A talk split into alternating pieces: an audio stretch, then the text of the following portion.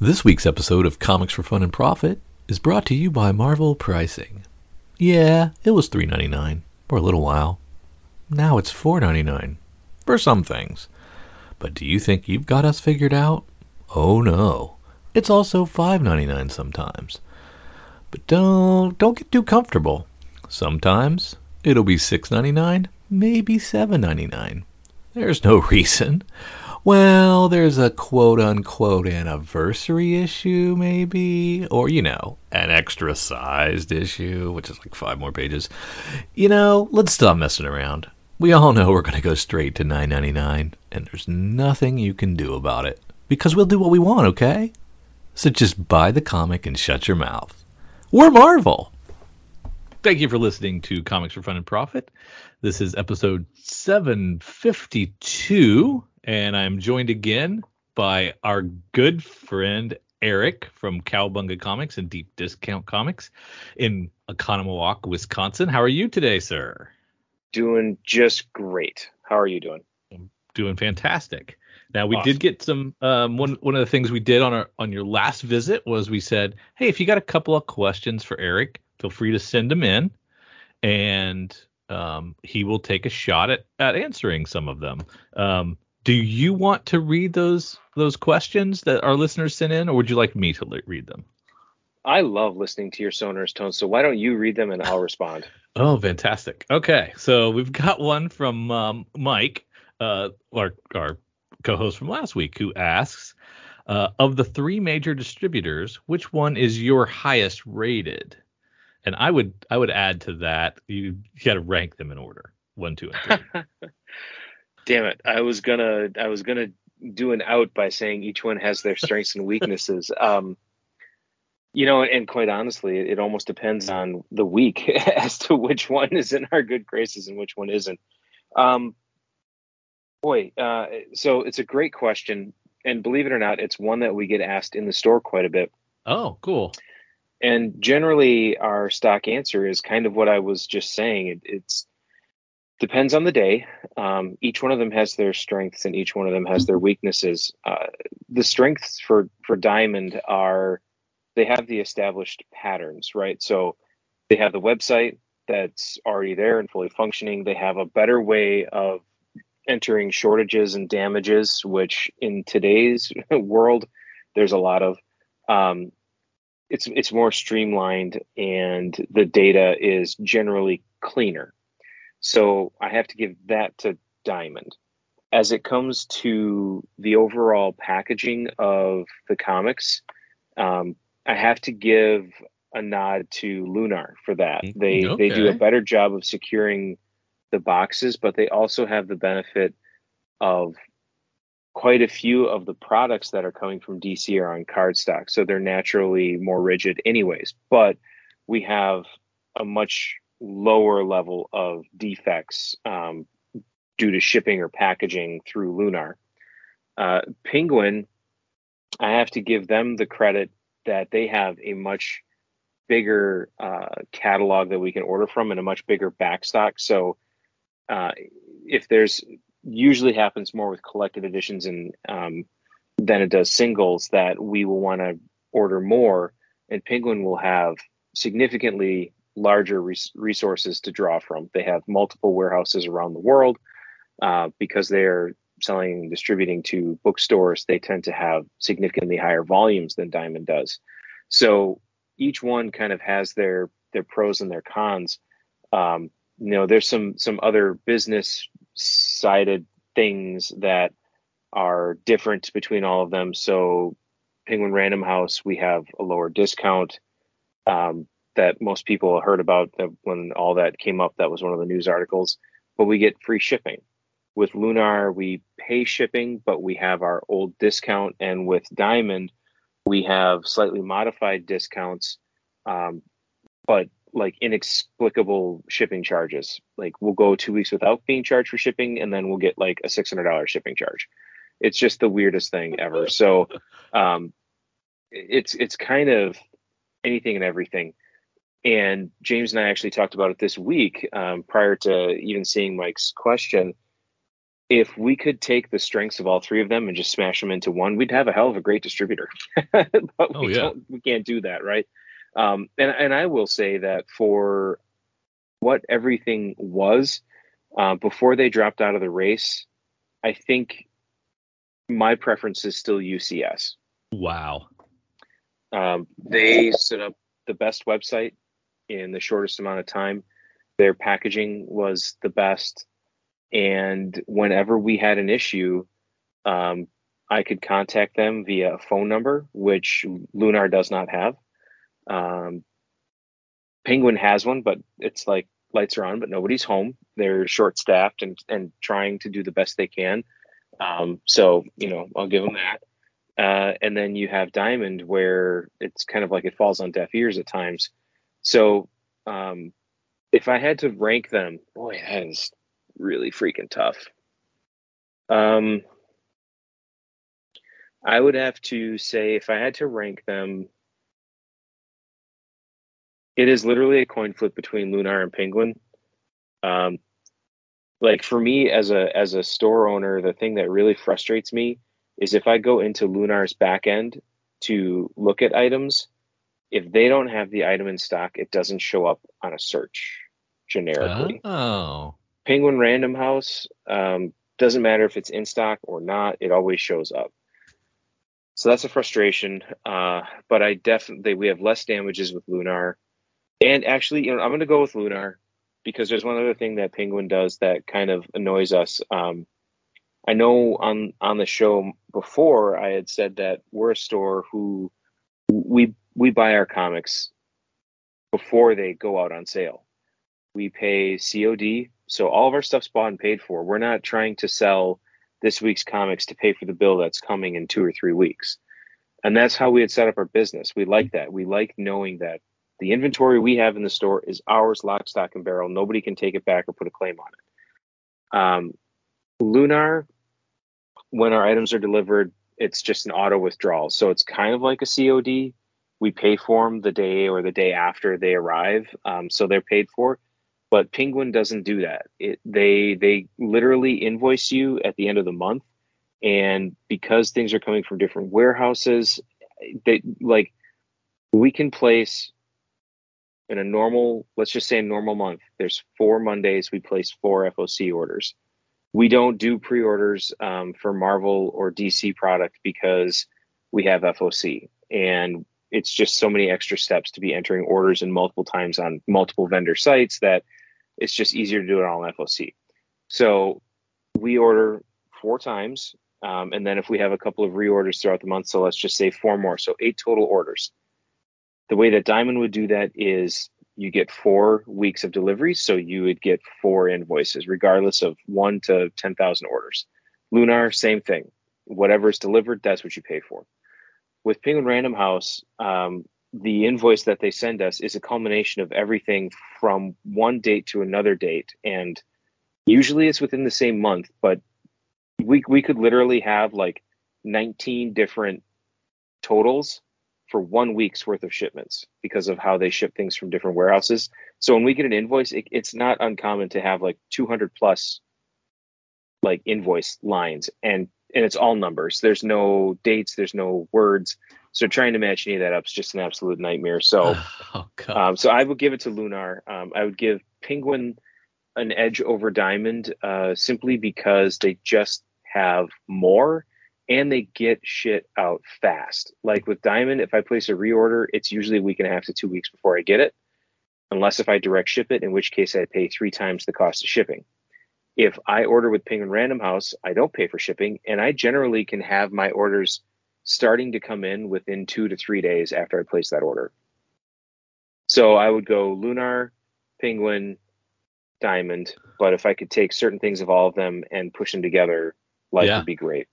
I would have guessed my order my order for you in my head was it was going to be diamond because of the robust uh, ordering system that they had that followed by penguin even though they had the box issues because of the volume that you do and the fact that it's free shipping. And then I was going to put Lunar last for you because you're lower. You're not a you're not a, a, higher DC store. You don't do a lot of DC stuff, so there's probably less that you have to deal with them. And that that was in my head what I thought you were going to go with. So I was totally wrong. Totally wrong. Yeah. Um, we actually so we do we sell a ton of Marvel. We sell more Marvel than anything else, but we still sell enough DC to to retain our high our higher discount tier. Um, and Lunar has started adding. They have Scout, Oni, Vault. Um, so we've we've migrated moving our orders over to them for some of those publishers just because their shipping is better. That's the one thing that has been terrible with Diamond. Um, this week was an example half of my boxes didn't get shipped until two days after the other half. So normally I get my well, I get my Lunar product either Wednesday or Thursday the week before product goes on sale. I get my Penguin Random House product 80% of it on the Friday before and the last remnants of it on the Monday. And it always happens that way. I'm not sure why. Diamond typically comes on Tuesday and everything then goes on sale on Wednesday. So for the mail order stuff, we ship out. Usually we can get stuff processed Tuesday night. I'm there with one of my employees, and we're there until anywhere from 12 to 2 in the morning, finishing getting stuff put together. And we try and get stuff shipping on Wednesday. Well, this week, I didn't get my diamond until I got Tuesday, and then I didn't get the rest of it till yesterday. So we like we're things are being boxed up, but they may not ship out until well, pretty late now on a Friday night. I'm guessing he's not taking things to UPS right now. So chances are the bulk of it's going out tomorrow, which is way later than we like, but that's diamond. Two weeks ago, my entire diamond shipment just never came. So they had to rush ship me everything again. A couple weeks before that, everything came except none of my ratio variants. And most of those couldn't be replaced, even though I called the day that everything got to me. So it's Oof. just it's it's very terribly run. Um, as far as you know managing for disasters, which they acquire they accumulate a lot of, and so that's why they're in the last place slot for me.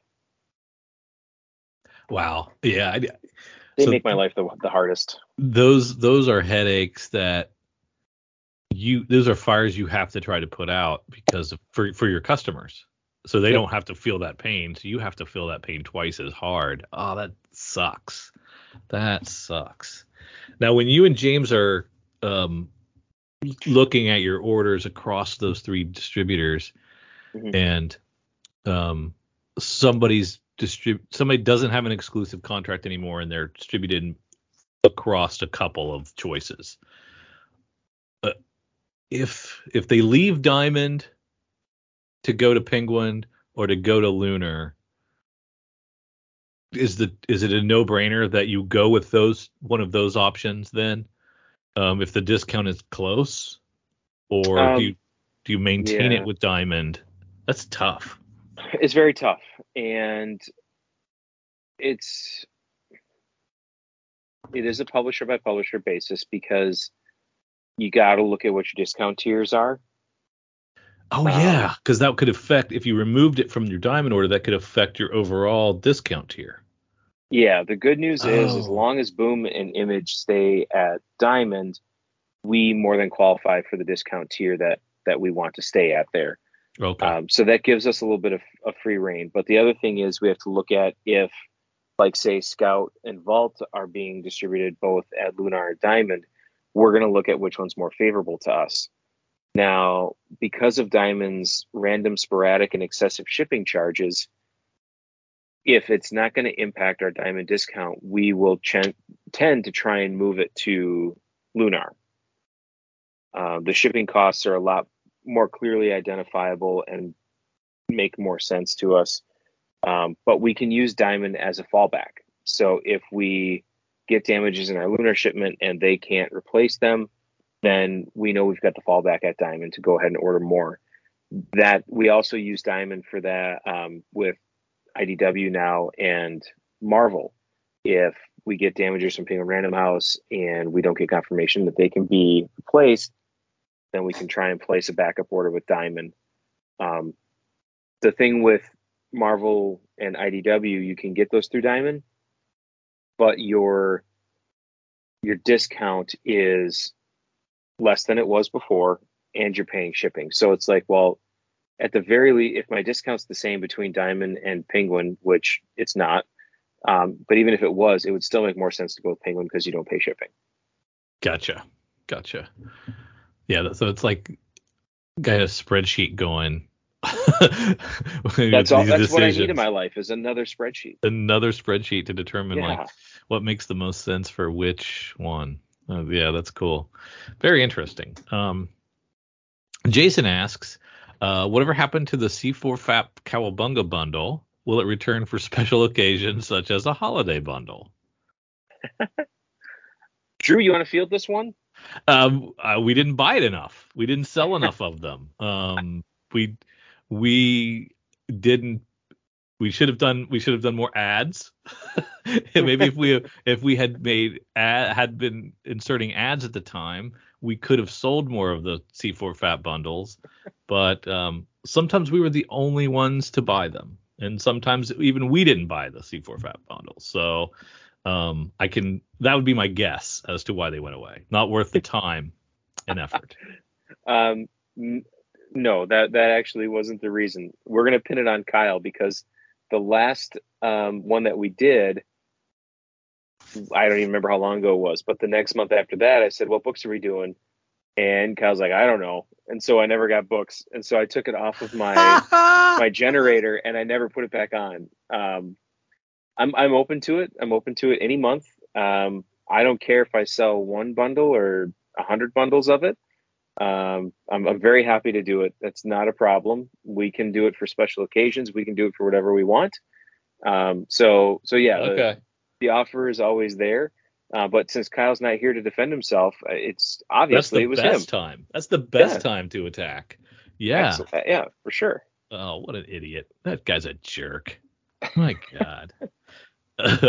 Where do you Uh, get these co-hosts? I, yeah, they're- yeah, no, no comment. have he also says, have you guys toyed around doing a Cowabunga C4 FAP exclusive cover with a smaller publisher such as Mad Cave, Source Point, or Ahoy? Um, I know a YouTube podcast that has done one uh, last year. Um, I don't. What is what's like the minimum for something like that? Five grand or something? No, no, no. You, you can do it for less than that. You could do it for less than five thousand. Yeah.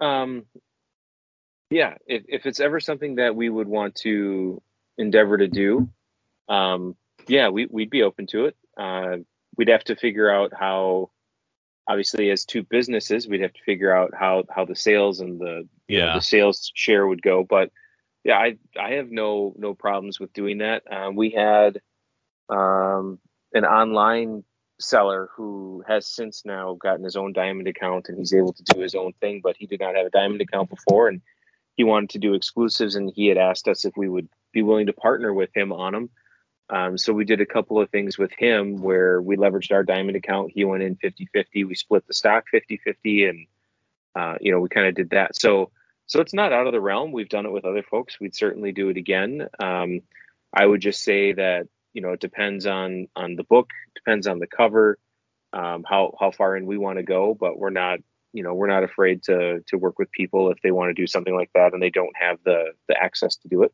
That's awesome. Well, we're gonna need a few more patrons on our end before we can swing uh variant cover. Probably this is where we insert the patreon right here. Yeah, about here is where the ad's gonna have to go. Join our Patreon page at patreon.com slash comics for fun and profit. Why you ask? Well, because we are on episode 700 and something, and we've been cranking these out for a decade for you. So, hey, support us. Give us, throw us a shekel or two. Toss a buck our way. Toss three bucks our way. Um, toss five or ten. You know, your choice. You can um, support us at any level, and that level gets you in our Slack channel. You get to be a part of our daily conversations that extend beyond our weekly podcast. You get entered into contests. We've given away multiple 9.8 slabbed comics over the years. Um, we enjoy uh, providing early access to our various episodes. We have exclusive access to shows that never see the light of day elsewhere video shows, review shows, exclusive episodes just for our patrons. Access to Drew's Comic Project. Really, a, more of a curse and a burden for patrons, but um, you get to see uh, my fledgling attempts at making comics, uh, panel pages, process stuff, even signed and remark original prints if you if you want. You know, I can hook you up with that sort of thing. So there's tons of reasons to join Patreon. If you want, if you like what we're doing and you want to help us out, server costs ain't cheap. Kyle and I have been doing this, like I said, for 10 years. We love it, but we could always use um, a little motivation a little something, a little wet our whistle, a little something to, to give us a taste. Join our Patreon, patreon.com slash comics fun profit. Darren Williams asks, when the heck is Marvel going to have some of their comics come in cardstock like the rest of the comic industry? I'm assuming this might help with damages that retailers receive from Penguin. Maybe, maybe not. I would love to hear if he has heard any scuttlebutt on that topic. um, Scuttlebutt as far back as 2014. Um, Marvel has been notorious for actually quite a while for having the thinnest cover stock uh, in the industry. And it's been brought to their attention multiple times. Um, it's been requested, asked, begged, pleaded multiple times. And um, you know, it really doesn't seem like that's something that they're too concerned about as far as their standard um, comics go. And as far as exclusives go, we have upgraded a number of our exclusives to cardstock covers. Um, the problem being that in the volume that Marvel has to print books at, that's um, that's a lot of cardstock. Mm. You know, when we're talking us, you know, doing a 1500 comic run, you can get that cardstock roll of paper for you know that size print run. It, it still can be a struggle today, but um, certainly not if not so much as if you're doing an eighty-five thousand you know comic print run. That's tough, or even a twenty-five thousand comic print run. So um, I wouldn't I wouldn't hold my breath uh, if anyone out there is hoping for Marvel cardstock. As for the damages, um, you know uh, that that's actually something really interesting and Drew, I'm, I'm, I'm not, I don't want to promise something that I can't deliver in a timely fashion, but maybe what we ought to do sometime is do like a video recording that can be a, a Patreon thing where okay. I can show the damages that we get through, you know, through the different distributors. Yep, because there's a lot of different types, and I would say that 80% of the time, the damages are due to improper handling. Um, would the cardstock covers help? Yeah, they'd probably help a little bit, but you know, when when knuckleheads are putting stuff in boxes and not being attentive to, you know, the corners and, and they're bending them up as they put them in, or they're grabbing them on the spine, so you've got a crease that goes down the spine on every book in the stack. Um, you know, things like that the card cardstock's really not going to help a whole lot on. And, and that's about 80% of the damages are, are handling errors. 20% are going to be, well, I would say of the other 20%, 15% is probably damage from the transfer, whether it's UPS, FedEx, you know, whatever it is. And then 5% are printing defects. Most of the printing defects that are egregious get caught by the distributor. And then you know the publisher will put out a note saying that the item's been delayed for whatever reason um, but sometimes things get through like if a book is coming through on the the printing press and the back cover gets kind of caught up bound a little weird and there's a little crease through it or something like that that stuff's a lot less likely to be seen when it's a one-off book here or there. So um, so yeah I, that would might be something people would like to see is what some of the damages look like coming out of the boxes. So maybe we can try and do that sometime. So back to the the question, um, I don't think they're going to be rolling out cardstock anytime soon. At least, I, like I said, I wouldn't hold my breath on it. Um, and I don't know how much of the damages it would really help. It would probably help on 15% for sure, but the other, you know, 85%, I don't know if it's really going to do a whole lot um, just because of how things are handled. And, and you're saying the reason that they wouldn't do it is because of the the scarcity of the card stock itself? Right now, yeah, the scarcity of the card stock um, and the cost. I mean, it's it's expensive, and when you're looking at the volume that Marvel's printing at, that gets expensive quick. Um, so, So it's not just an extra dollar like DC does. they could, but That doesn't You know- that doesn't work.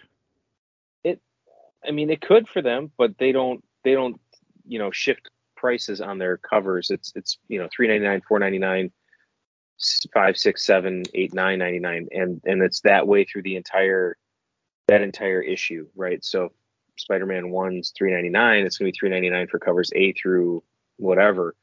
Oh, I see what you're DC saying. does the three ninety nine, four ninety nine, and then you've got some companies that'll do like three ninety nine for the open orders and then they'll have like a premium one that's 9.99 and then they'll have you know like an ultra premium that's cardstock or lenticular cover which is you know even better than a cardstock cover um, that's 14.99 so like they don't do those mixed price tiers Oh, okay. Okay.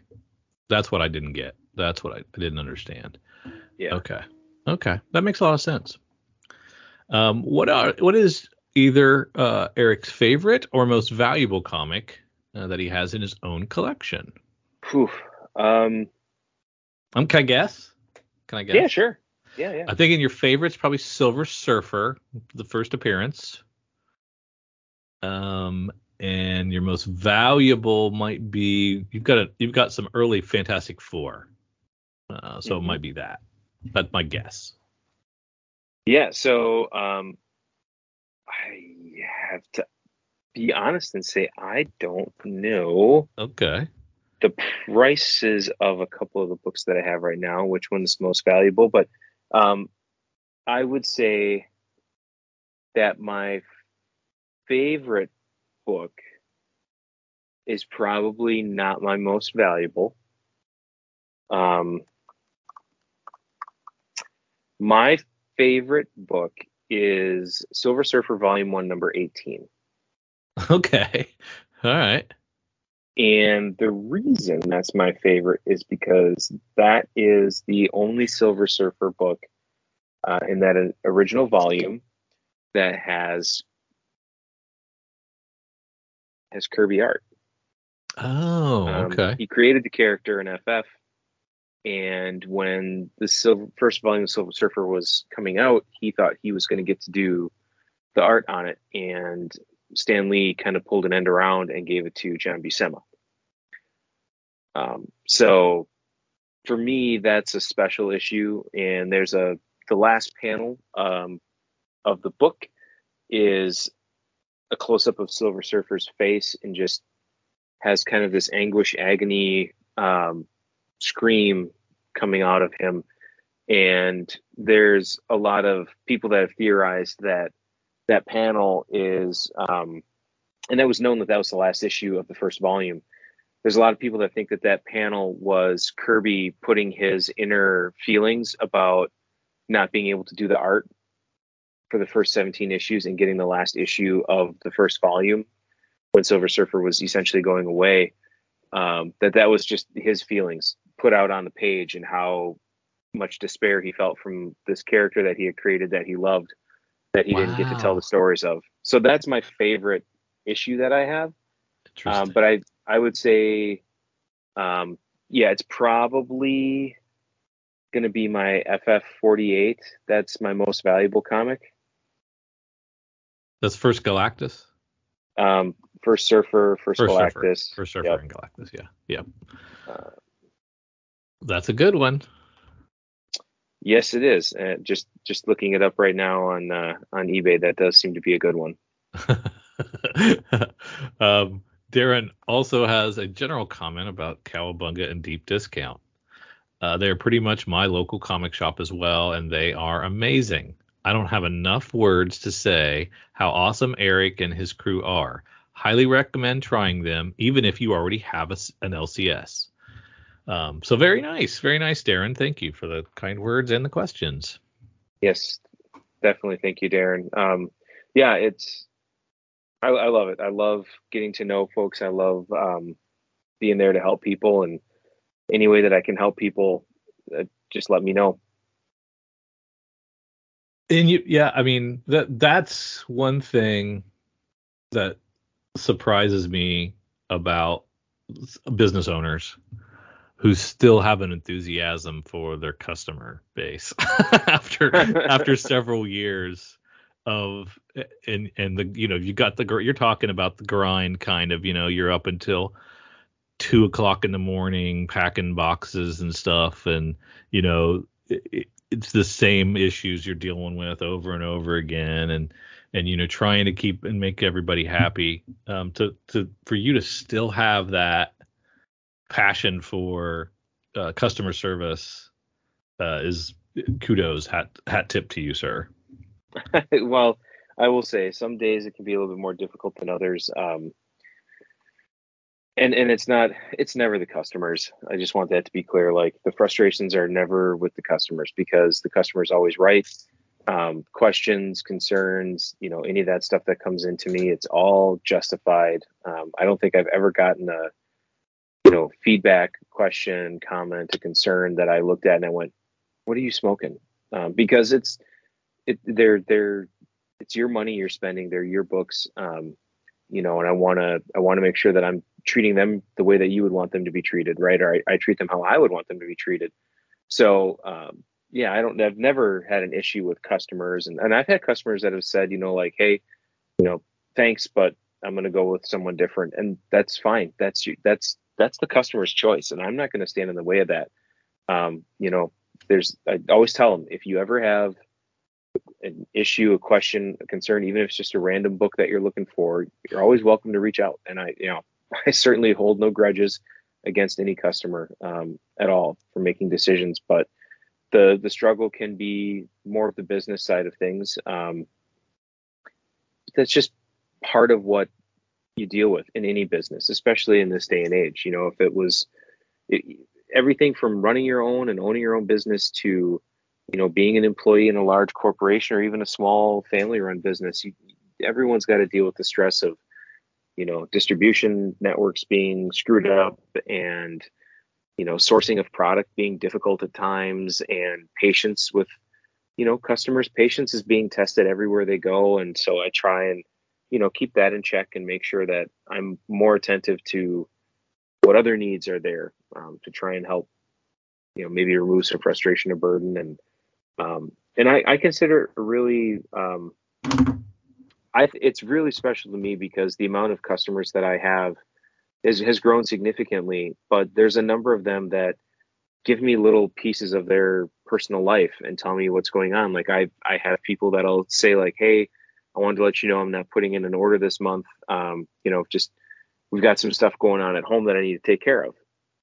Well, that's fine. You know, I, I certainly understand. I've been in that same situation. I think most of us have been in those kinds of situations, and but little things like that, uh, you know, I've gotten all the good stuff like, oh, we just had a baby, or my kids graduated and going to college now, um, to I've had a career change, to I'm going through some medical hardships. I have two customers, um, one who is is actively battling cancer, and one who's beaten cancer. You know, and and getting to know those things and being there along the journey, and even if they're not ordering things, staying in communication with them and just kind of letting them know, like, hey you know we're we're states away from you but you've got our support and we're thinking about you and you know if there's something we can do to brighten your day lessen the load all you got to do is just ask you know and, and we're here. And, and it's just those little things. And I, I appreciate that because um, even though we're a remote business there's a connection to the customers and it and it does feel special. Yeah we've we've worried for years about the aging comic reader and what are we going to do to replace them. And i don't know that you have that you you've experienced that as much because you seem to have new even though even though Conemaught's what what did you say 15,000 20,000 yeah. Yeah about 15,000 um, um so it's not a huge metropolis but you continue to to bring in new customers and and get you you creating new readers um, up there. And so you're probably not seeing what anecdotally the industry feels that it's a bunch of old guys that are reading comics that are dying off and when they're all dead, comics are dead. you know? Yeah. Yeah, and and you know, I think it's a little bit too it's different in who's running the store and the approach we're taking. Um, you know, we've been running the store for seven years now, seven, eight years, something like that. Time flies. Uh, Time flies. Man. But you know, we we've been running the store, and we were in our late twenties when we took over, late twenties, early thirties. So we've been on still on the more recent end of the timeline of the comics industry. So we've we've come, you know, post Malibu, post Image Revolution, post collapse, you know, with all the the 90s shenanigans, post uh, distribution wars one, like all of that stuff happened. A lot of it happened while we were alive, but it didn't affect us from a business perspective. And so we've walked in kind of seeing the relics and the chaos that happened in the past and looking at the monuments and saying, let's not repeat that. Um, and when we stepped into the business, it was very clear from the get go to us that we couldn't just be a comic store, right? And we certainly couldn't be that, um, you know, that Simpsons kind of stigma comic store. we we wanted to be we wanted to cater to people who wanted a comic store experience, but for us, it was and, and still is incredibly crucial that we're a family store first, right? So we have you know, it starts out like Billy wants to come and get Pokemon cards. Well, okay, so dad takes Billy there, mom brings Billy to the store. And then it's like all of a sudden the parent who's never been there looks around and like, oh wow, I remember having some of these toys when I was a kid. oh, that's cool. Look at that. Oh, they got vinyl. I'm gonna go check that out. Hey, Billy, you know, Pokemon cards are here. I'll I'll be right over there. You know, and then they see the retro video games and it kind of starts to build, and all of a sudden Billy and and mom bring dad because mom thinks dad might might enjoy it and then well okay billy's got a sister so here comes lucy too and then before you know it lucy's carrying around a scooby-doo comic billy's got a pack of pokemon cards dad's found a, a zeppelin album that he wants you know and mom's just you know hanging out going wow i can't believe that they're all enjoying this. And that happens time after time after time. And that's really what it's about for us is we're building a community and a culture and it needs to be a full family experience from you know, young kids to we, we've got we've got a gentleman in his 80s that comes in every week. He picks up his pull box, which is usually like three, four books, and then he'll go through our new collections that have come in, and especially if they're silver or golden age, he'll kind of turn through and he'll usually like treat himself to one or two books. Um, and so we've got the whole spectrum, and that's that's what we want. And we've got the whole spectrum of genders. We've got the whole spectrum of you know ages and and education and jobs, blue collar, white collar, doesn't matter. Um, and that's to us, that's what's important. If we were just doing comics and we had been doing it for 40 years and we, you know, well, this is, you know, these people we rode high and fat on the hog with these people for years and now they're starting to leave and not come back. Well, if you spend 40 years just doing the same thing without trying to maintain or build your customer base, what the hell are you doing? Yeah. You selling selling Pontiacs? Because how's that going for you? They haven't made one of those in almost a decade you know, and, and that's or you're at the video rental store. How's that working out? Right. Yeah. So you have to roll with the times and you have to, you know, come up with an approach that that serves you. And there are stores that do just comics and they do very well. Um, but they also have had to adjust their business model to the current day and age. And a lot of that is ratios and variant covers, right? And and their own store exclusives. Um, we don't want to be fully dependent on that. We like the mix that we have. You know, I was I was looking at our year to date sales today, and last year was our best year, and we're you know 10% up on on that already. But it's it's broad across the board. You know, new comics, trades, gaming, um, action figures, statues, you name it. I mean, it's there. Video games, video game systems. So it's it's um, yeah, that that's really what we've been been working on, and so far it's working well for us. Diversification, name of the game, huh? Just like your stock portfolio. yeah. Or or your investment comic portfolio. Yeah. Always got to have a couple of pre-code horrors in with your superheroes. Just remember that, kids.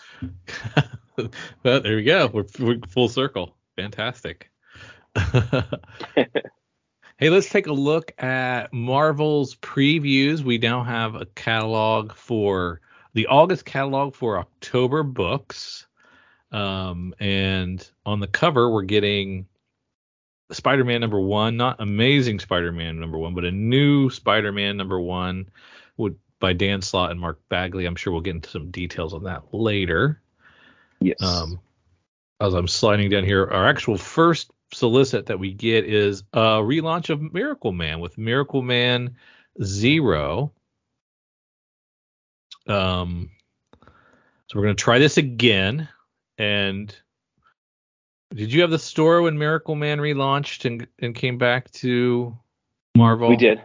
We did. And we thought that was going to be a lot bigger than it was. Yeah, and, and you know a lot of the reason why I think it didn't it didn't land was I didn't think the storytelling was quite as good as it needed to be. But on top of that, uh, for those that don't know, you know, 40 years ago or or whatever, when Miracle Man was originally coming out, it was written by Alan Moore. Yeah. And to to try and follow up Alan Moore, uh, no one should ever want to try that. Um, and if you can pull it off, God bless you. But it just it it's a pocket Marvel UK kind of character um, that didn't have the exposure of the mainstream. It also didn't help that this was part of the Alan Moore completely swearing off comics. There's a big argument disagreement on rights and ownership, and so there were three hardcovers collecting the original um, 15, 16 issue Miracle Man run that Alan Moore did. Um, that's more than 16. Anyways, the original run that he did was collected in three hardcovers, but they didn't reference Alan Moore. They called it the right. They called him the writer. Yeah, that was really really weird. Yeah, and then and that's and then there were the Neil choice. Gaiman uh, issues that were tacked on at the end, and Yep. um, yeah, I thought Miracle Man was brilliant. I was Yeah. young though when it, and so I I've never reread them since. So you'll, you know, everyone who is somewhat interested in this title, I certainly recommend checking it out. Um, but what I would also say is, I believe October 25th is when the Miracle Man Omnibus comes out, which does have all the Alan Moore stuff in it. And there's also, um, it's no longer in print. I don't think I'm looking it up right now. There is a supplemental companion to go to that Alan Moore. Uh, whew, yeah.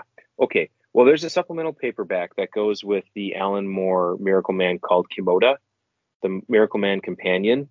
okay. It's a little spendy, um, but if you can find it in the library or you can, you know, find it through whatever means online that's physically and financially feasible for you, I would wholeheartedly recommend that you read that original Miracle Man run by Moore and read the Kimota Companion because it is absolutely fantastic. Um, it, it is wonderful storytelling and a book that I actually speculated on probably five years ago was Miracle Man 15, which um, is the death of a character.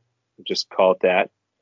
And uh, since I started buying those in 9 8, and I have a handful of them in my collection, the price has tripled. Mm, yeah, you called that. I remember you called that. hmm I think on So- epi- on one of our episodes, I believe you might have called that out. Yep. Way back when.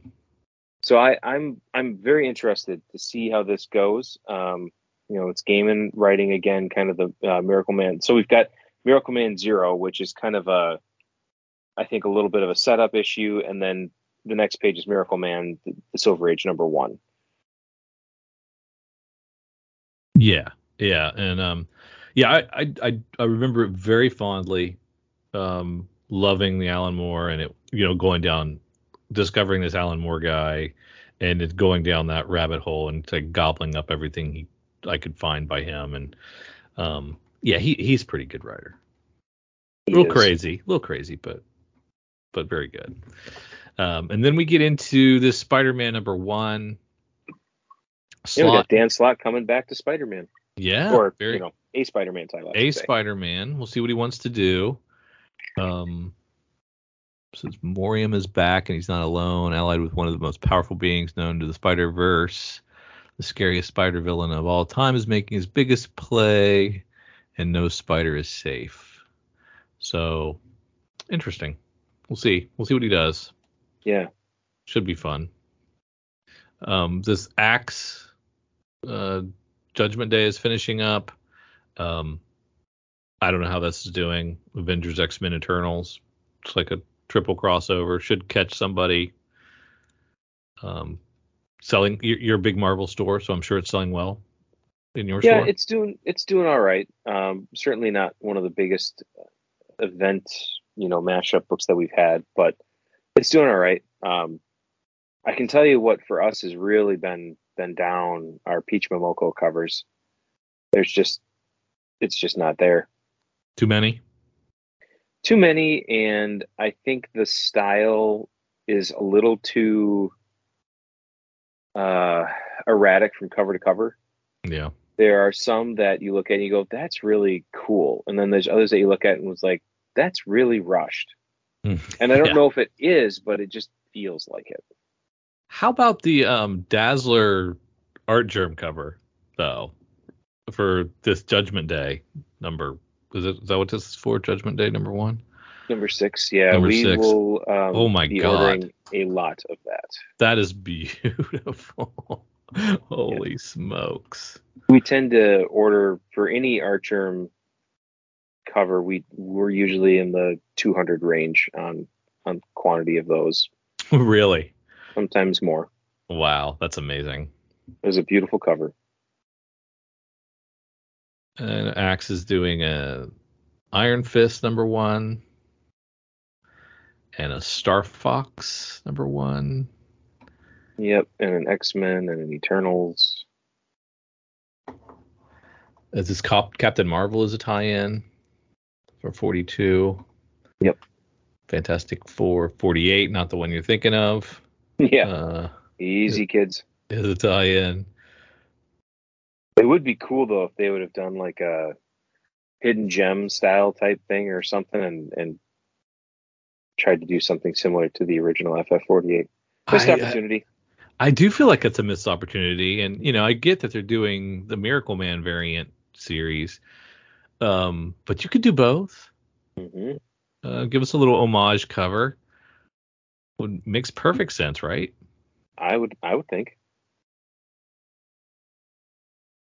So going down a little bit farther, this X Force 33.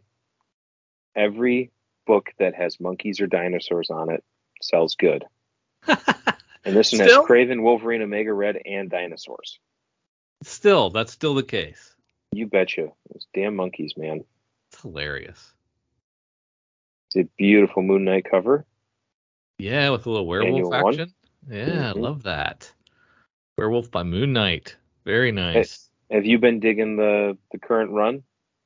Yeah, yeah, I, I like the current run. Um, it, it's cooled a little bit for me, and I didn't care much for the uh, black, white, and blood, black, red, and blood, whatever the hell, black, white, and red. What the hell, whatever that was. um, I did, I, I haven't, I haven't loved that. Um, those have been very uneven. But it it just feels like inventory stories somebody pulled out of a drawer Sure. and um, j- j- not real happy with with the quality there. But yeah, I think Jed MacKay's doing great stuff. I actually, you still have to buy it because that's that's the only way the title will continue. of course, yes, Right. and and I think Jed MacKay. I really, I mean, I liked his. I think his Black Cat was better. Um, but he's, but I think he's doing some great, great writing. Good. So I like. Glad um, you're happy. Yeah, yeah. Uh, Tomb of Dracula gives gets a facsimile, a, a regularly normally priced facsimile. Uh, I can live with three ninety nine. I like that. Bloodstone and of the Shadows. Oh, go ahead. Go ahead. I was going to say the next one after that, Bloodstone, is the Crypt of Shadows, which has some interesting looking characters here on the the cover coming together. And a ton of writers. Yeah. So it's okay. It's a 50. 599, 56 pages. Yeah. Um, I see. I recognize Moon Knight and X23. Man Uh, thing. Is that yeah, Man Thing? Mhm. Probably a Werewolf by Night. One of those is. Mhm. Yep. It might be Scarlet. Yep. Morbius much. hanging somewhere in there. Shadows, sure. maybe. Yeah, possible. Yeah, that could be fun. Yeah, this one's I think slated to come out um the week of Halloween, so it's a good call. Yeah, put all the Moon Knight out then. Nice and spooky. Speaking of Moon Knight, hey, Moon Knight 16. yeah. So should should books get a have a regular title w- when they have an annual same on the shelf at the same time? Because it's Um, probably a different week, but you know, here's what I'm gonna say. There's a number of titles that I go, why do you have an annual? yes. So I think that's the first thing we have to resolve is not everything needs an annual. Uh, Yeah. But I will say that yeah, if they're on separate um, separate weeks, I'm down with it. And I, I will say that Moon Knight is one book that, thanks to your continuous um, stumping, we actually we have good we have good sales, and I know other stores have good sales of it too. So you know, the more Moon Knight I'd say at this point, the better. Would you say it's a top twenty book for Marvel? Ooh, Not probably not question. probably not top ten, right? Um, if we were to look at ongoing titles, non event books, so Mhm. not the Fortnite stuff. Well, there might not Um, be twenty books. Oh, to choose there's- from. Yeah, I I was going to say though, I would put it in the standard ongoing. So it outsells Fantastic Four for us. Um, yeah, It's I would not- say it's top ten yeah, in our yeah. store. It's not going to sell out outsell amazing. It's not going to outsell the X books probably.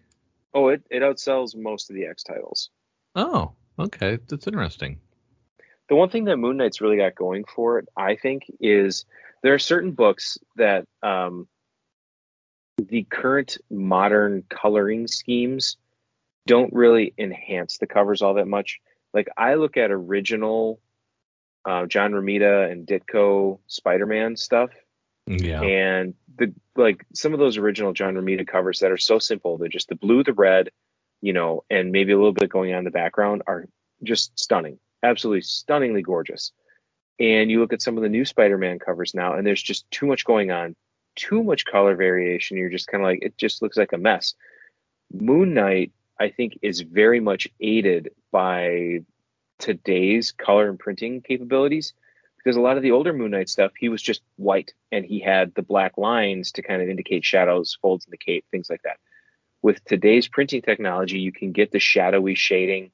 Um, you know, you can make things stand out like the the moon on his chest, and and so like there's more they can do, and I think that makes the covers visually stand out on the shelf because they have that unique difference um, that draws the eye. And and we all know that you don't judge a book by its cover, but you buy it based on its cover.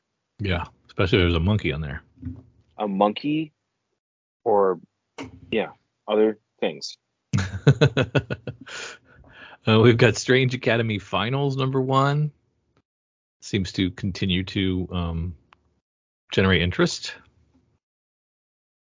Absolutely.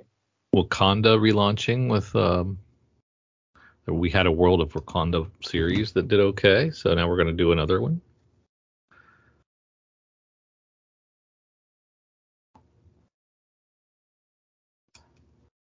Namor's going to get some screen time now that he's been in a trailer. Kirby hidden gem there. Oh, yeah, very nice.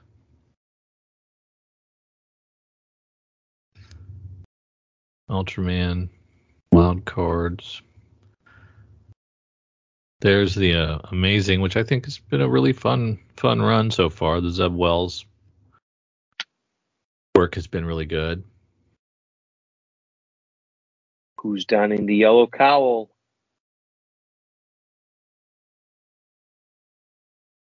Ooh, look at that.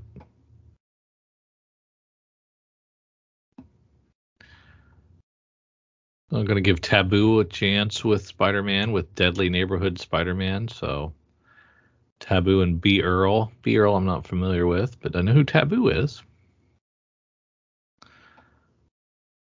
And a Raw as a cover. All out oh, Avengers with Doom on the cover. Doom's hot. Anything with Doom on the cover seems to be doing well right now. Yeah, it's interesting. Very nice Stegman um, Jane Foster cover there.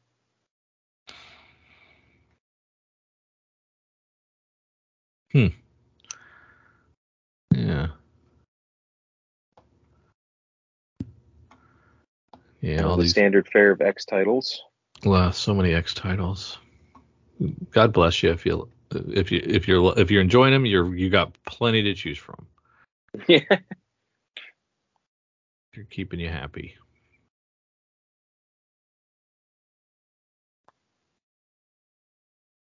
Captain America. See, I, I'm at a loss because I, I, I've, I've not enjoyed Avengers for a while. I've not enjoyed X books for a while. Um, and man, that's a that's a huge chunk of Marvel's catalog.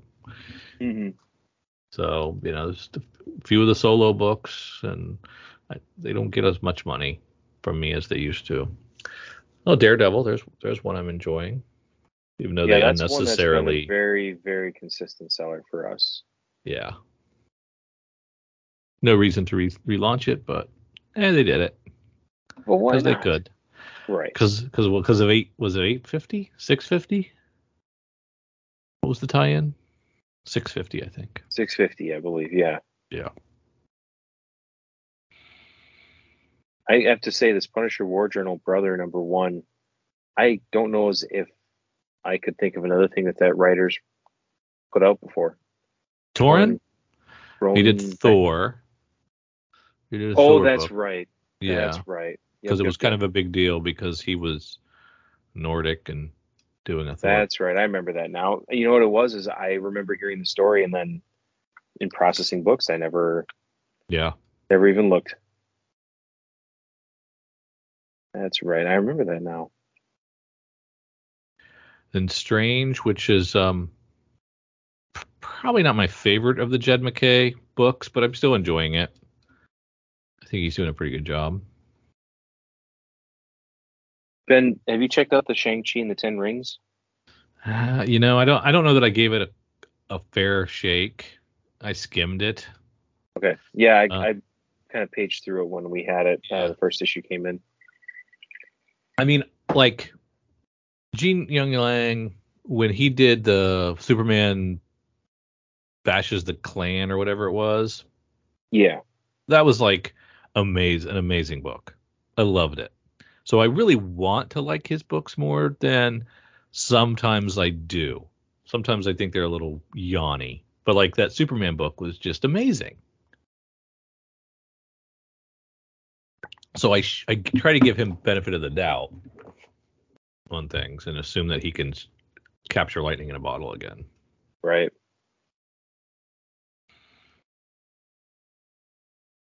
Okay. I I'm I don't know why, but I'm looking I have two screens going. Yeah. And something just caught my eye. For those of you who are still with us from the Miracle Man discussion, Drew, I found a link um, on Google Books to the Komodo Companion. Can put that in the show notes. okay. Yeah, drop it in the chat. I'll do that. Just that I don't know what caught my eye, but it did.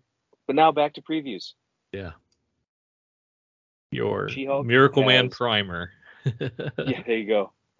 She Hulk number seven is here. She Hulk has been a strong seller, um, largely based on some some beautiful covers. Jen Bartel has done wonderful. Her her style lends itself to the fluorescent colors very very nicely. So those those have been well received up there. Yes, yes, Okay, very as, okay. as well as the book that follows it, Ghost Rider. Benjamin Yep. Percy, uh, a lot of folks enjoying that. I I've enjoyed She-Hulk, um, the read. I've not enjoyed the fluorescent color schemes of the covers. Interesting. I find it a little more subdued inside with the color palette, and so I prefer it inside, and I just tolerate the covers. So I'm I guess I'm in the minority there. Those aging eyes can't handle the bright colors, the bright lights. It's probably Vegas would probably kill you. my my corneas. but yeah, the the Ghost Rider's been really interesting and, and telling us a, a pretty unique story, I think, so far. So it's been fun.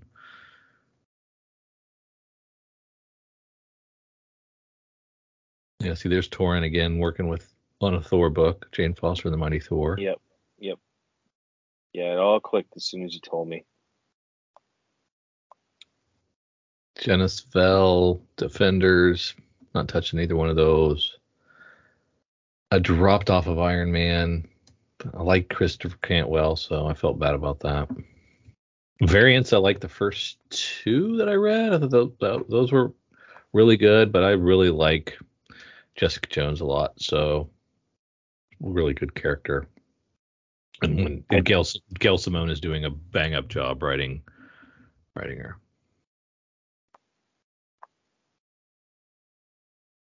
Damage Control. I don't believe I've read that first issue yet.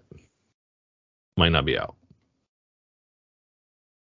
I'm trying to think. I feel like it might have come out. I was Janice Vell issue one came out this week, and um, Yeah. it's had good good pickup off the shelf, but that's just the first issue. So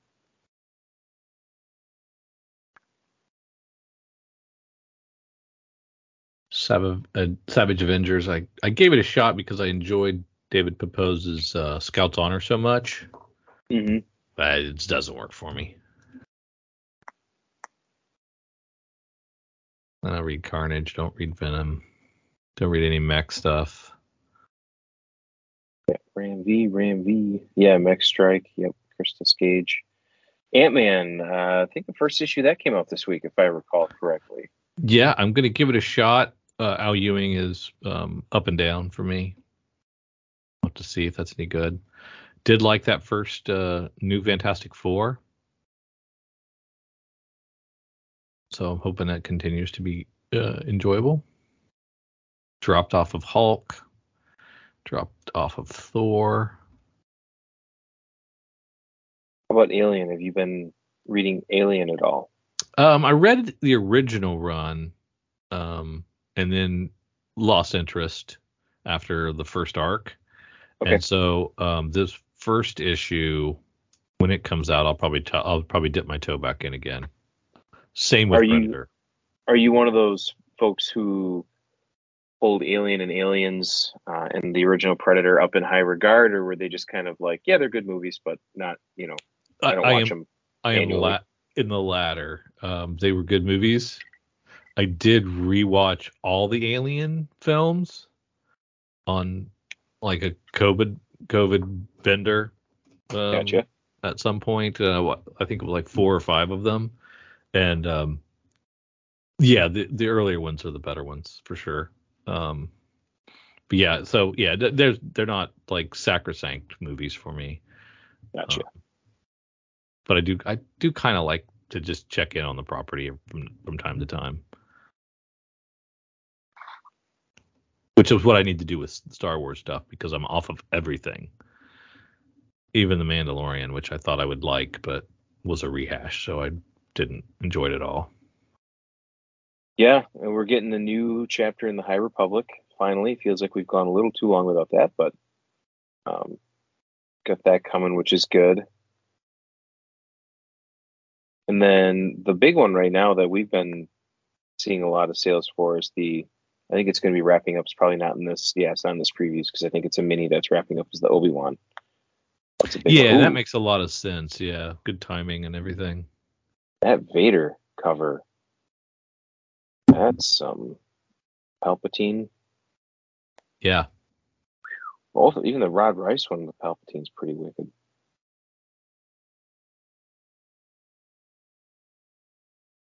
Yeah, that was that was one of those where it was like, I don't know that I can just read a Star Wars, so I need to get in or get out, and I got out, and I probably need to check back in at some point.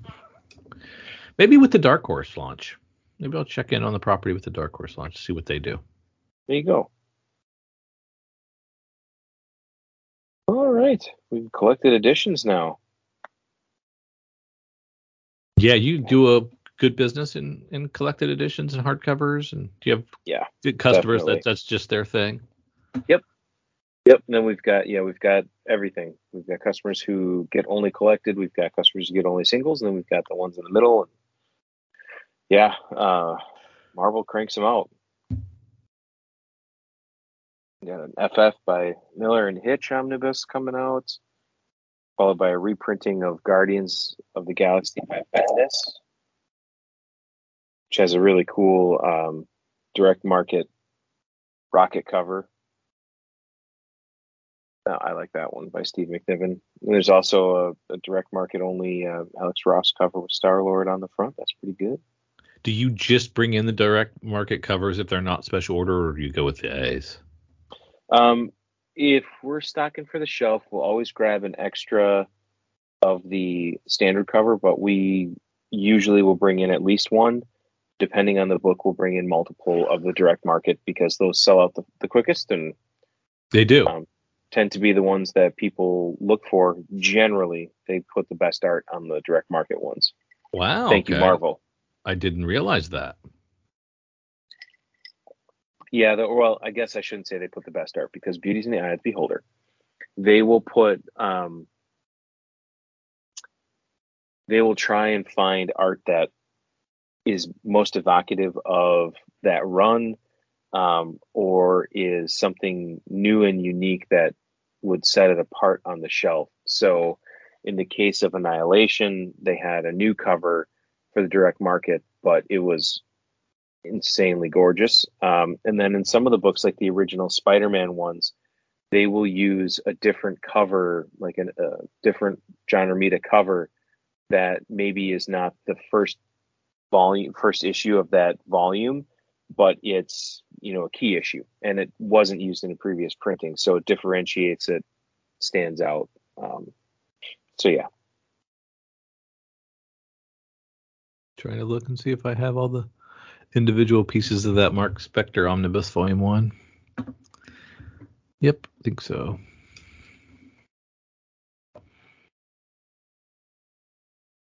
Yeah, it's a lot easier now for five. for collectors. They don't you don't have to go hunting this stuff and digging through boxes. They can just get one nice omnibus that collects all those appearances across all those books. It's much easier now. yeah, boy, we've got a lot of good omnibus coming out. We've got Volume Five of the Incredible Hulk by Peter David, Yeah. followed by Nova Richard Rider omnibus with a. this is one where you could go either way on the cover. The the standard cover is a John Buscema, and then the direct market is a Keith Pollard, and they're both gorgeous. Yeah, exactly. That Hickman um, Avengers. Avengers is getting collected. Planet Hulk omnibus. Which I don't know if that. Yeah, this is a this is a big one because we That went out of print, right? For a while, yeah, yeah. This is great stuff. This is a storyline that we recommend a lot.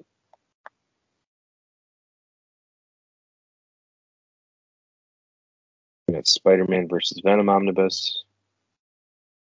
Well, if you're if you're an Omni collector, you might as well just sign over your paycheck. My goodness.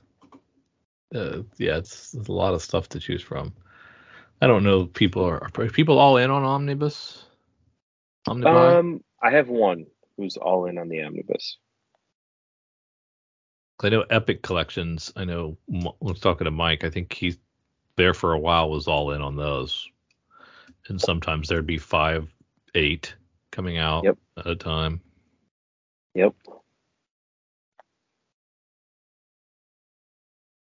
Got a few house ads here. And then James, our friend James, he um he does he buys a lot of omnis. Yes, he does. I don't know where he stores them, but he buys a lot. Of we got here down in the trade section, we've got Immortal X-Men by Kieron Gillen, Volume One, the Moon Knight Black, White, and Blood Treasury Edition, so the oversized. Oh well, format. there you go. That's interesting. Got Miss Marvel. Oh, ASM by uh, Zeb Wells and J.R. Jr., Volume 2. Collect 6, 7, and 8? Uh, they must be. Over. 136 pages. They must be. Uh, one of those is the 900, right? right? Right. Six. I believe six would be that one. That's the one that came out this week, Square Bound. Yeah. Yep.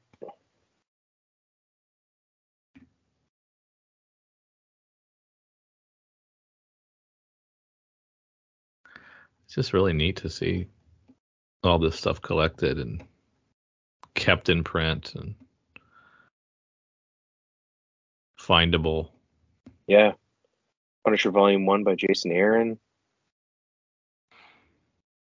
Now, I noticed um, Marvel canceled a few this week for, I guess, low pre-sales. I'm guessing that What If got canceled and something else that was in a previous um, order. But for the most part, they do they do a much better job than DC with their collected editions. Correct? Oh, yeah.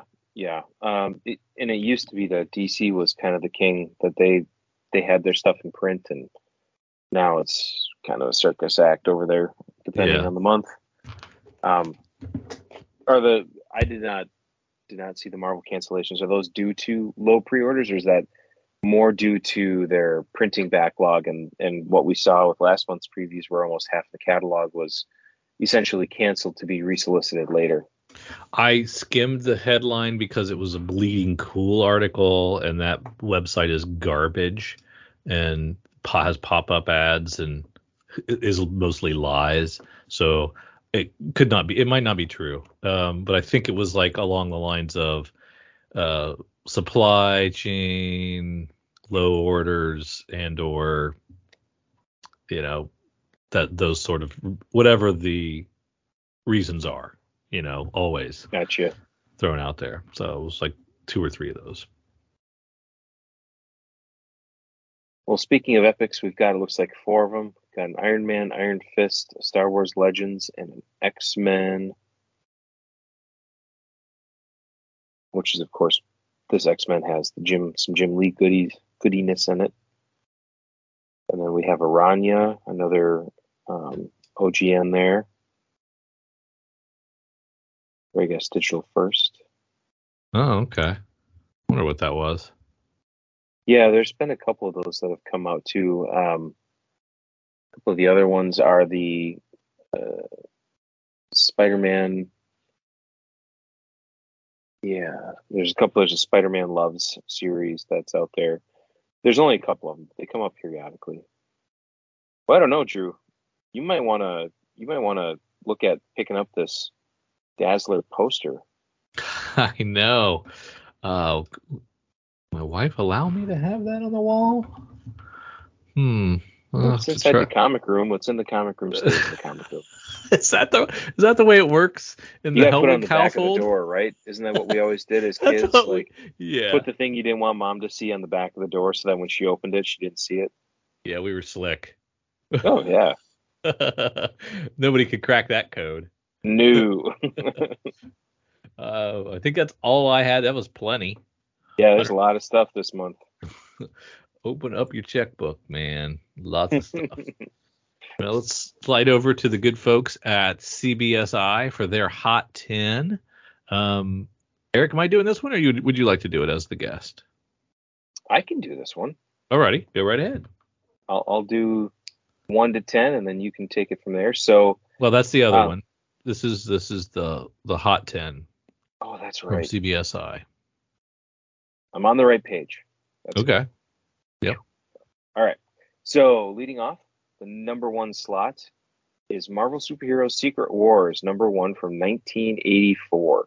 Yeah. Nine eighths awesome. rose from 500 bucks a week ago to $1,000 plus. Isn't that amazing? We don't know which Secret Wars the MCU is going to use. Could be none of them. Combination of all of them. Who knows? But to knee jerk buy this book now for that price is insane, unless you're the seller. Unless you're the seller, exactly. Um, number two, runner up here, Astonishing Ant Man number six. This is Nick Spencer's run. Virtually zero sales of this book for months, and then the Quantumania poster was revealed, and there's Cassie wearing what appears to be her Stinger costume. Boom, tons of sales, 40 to 50 raw. Speckers. Jeez. Yeah, so predictable. Number number three will blast from the past here. Avengers number eight by Stan Lee and Jack Kirby. May have heard of them boys. Um, 9 selling for 8100 7 3300 35 900 after all wow. the hype from the Loki show, the price soared, and then fickle buyers forgot about him, and the price dropped about 30, 30 to 40 percent across the board. After San Diego, people remembered and were given confirmation that the next four years will all have Kang undertones, so they started buying again. Yeah, that's a beautiful, a beautiful old comic, isn't it? Sure is. Coming in the number four spot, we have Avengers 267. Um, interesting, similar to number four above. This is number four. Uh, people kind of forgot about this one for a minute as 9 8 dropped to 150 a month ago. And now it's back to 350. Kang again. Uh, number five coming out of San Diego Comic Con is the number one uh, Adi Granov black and white variant of The Mandalorian. Was 140, now 250. So hop on that Star Wars bus. Mando. Then we've got Black Panther number three at the sixth spot. Um, continuously sold well, now up to $80 raw. People thinking he'll be in Black Panther 2, but I'd give that about a 5% chance according to whoever wrote this. Um, but this one definitely continues to to go. We have people asking for it every week in the store. Yeah, same. Yeah, that T- Tosin Tosin guy. Tosin, yep. Yeah. On the number seven, we've got Black Adam. Uh, this current run, number two, Rafael Sarmiento, one in fifty foil variant. Uh, this is a hundred dollar plus. We mentioned this one on the almost ten last week because it was only selling around ratio out of the gate. Now it's up to two times ratio, and appears to be going even higher. And yeah, absolutely. I mean, it's a it's a foil variant. It's great art, but it's cardstock and foil, so it's not going to be cheap for stores to bring in. No. Then we've got um, in the eight spot Black Panther number eight. This is the Jonathan Maberry uh, run. It was about a ten to fifteen dollar book. Now it's thirty bucks. People are speculating that Aneka will play a somewhat important role in the upcoming Black Panther movie. Got that one going. Did you watch the trailer from San Diego? I did not. No. It's pretty um pretty pretty impressive. Looks looks really solid. All right. Well, I'll have to I'll have to see. Um, number nine, Ant Man from 2022, number one. David Baldeón 1 in 25 variant. See these ratios, Drew. You got to get on the ratio train. I know. Writers Al Ewing, artist Tom Reilly. Uh, but this is again the David Baldeón 1 of 25 variants, 40 to 50 bucks. So double ratio. I like the cover. Definitely has that retro feel. Um, and that's true. It does. It kind of has the old uh, picture box on the top left and just kind of old style, shadowy. Very cool. I'm like the speculator equivalent of a penny stock buyer. You know, I, I, I don't, I'm not up there with the big boys and doing my hedge funds and, and shorting stock and, and stuff. I'm kind of down there playing my own little game. I don't get into the variant stuff. So, you know, it's my own little version of specking and comics for fun and profit, you know? You're digging the dollar bins, hoping for the ten to twenty dollar books. Exactly. I'm hitting singles. There's nothing wrong with that because uh, you can score a lot of runs hitting singles. Yes, yep, you can. So to wrap it up here, number ten, Deathstroke Inc. Uh, number eleven, Ivan Tao, one in twenty-five variant. Uh, 35 to 40 bucks. Like the style of this one, very Addams Family ish. It is definitely. Um, and to this person's credit, I wouldn't think many stores would be ordering this many copies that is true. It's definitely one that tends to get overlooked. Um, usually, Deathstroke has a good artist on the B cover, though, so we tend to get pretty close, and we generally at least have one of these 1 in 25s for this run, so that's cool. Um, very interesting here uh, for the honorable mentions. They have Miles Morales, Spider Man number eight, the Skottie Young variant, uh, which is a limited to 1500 $200 plus raw. You know, it's that Skottie thing. Everybody wants Skottie. Yeah, he Um, comes and goes, right? Like he people forget comes a about lot him. more than he goes. Yeah, it seems like sometimes people just like they don't gravitate towards stuff for a little while, and then all of a sudden they're like, you know, his stuff's adorable. I got to pick that up. Yep. Uh, and then we've got Secret Story Romances number four. This is a, a, a fine, very fine raw copy sold for thirteen hundred twenty bucks. This is a rarity. There are exactly zero. Yes, zero graded copies of this book until CGC gets them graded. Now that everybody sent them in this week, um, that makes as much sense as how Johnny made it through the snow with no footprints and is walking on ice and dress shoes. Wow, if you'd see the young lady in his arms, I think he probably floated. Yeah, exactly. Old Yeah. romance comics, uh, pre-code horror. If you can find them cheap and they're in, in good condition, they are not a bad investment. Even if they're in fine, very fine condition. Absolutely, as long as that cover's attached and you don't have any mouse visits or water damage or the uh, the old friend Rusty Staple, you're in good shape. yeah.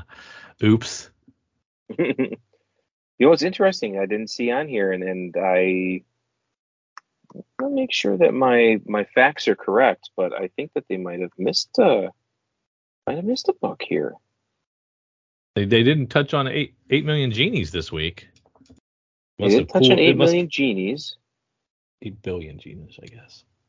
and they also didn't touch on Catwoman 45, the one in 25 cover C Sozomaika variant.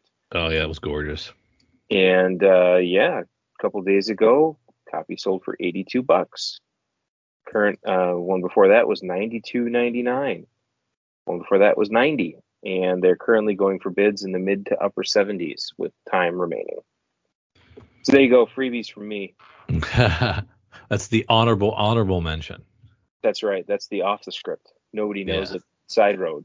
Yeah, fantastic. You heard it here, fo- here, her first, folks. Darn right. Now let's take a look at um, some of the FOCs uh, that are highlighted, and um, we're going to take a look at hot off the presses, the Cowabunga list of good stuff um, and what we what they have to offer. I'm going to take a quick look at some of the DC items. It's this uh, saved by the Bell Rev. Is this one of those quarterly 9.99 deals that DC does? Yeah, 80 page giant. Yep, 80 page giant. You never know. Sometimes those those hit.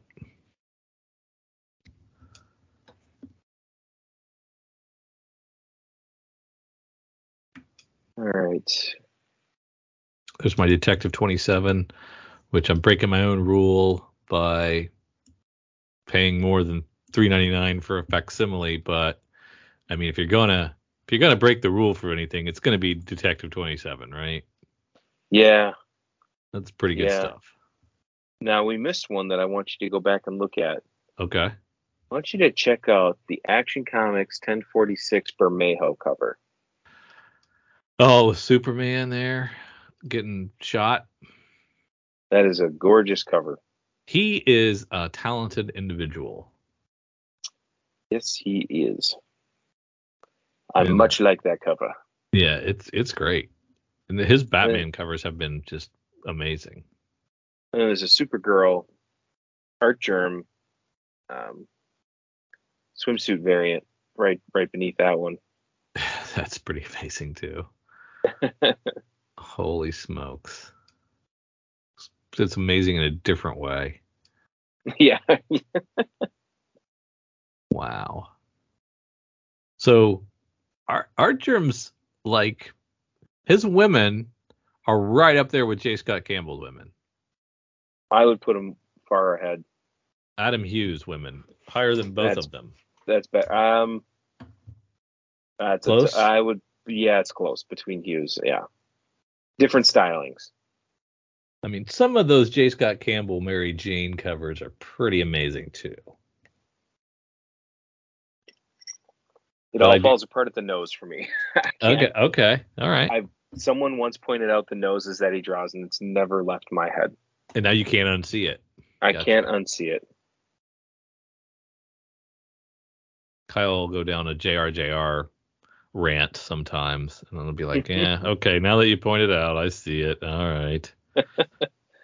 Grumble, grumble, grumble. Uh huh. So I'm I'm not too up on the artist Zu Orzu, Harley Quinn, uh, the one in twenty five. Now I look at it and I go, okay, this one you know doesn't have the same draw that like an Artgerm would, but I have this like thing in the back of my head saying, oh, is this going to be one of those crazy pocket artists where it's under ordered and it just goes ballistically crazy, you know, a la Rose Besch kind of thing.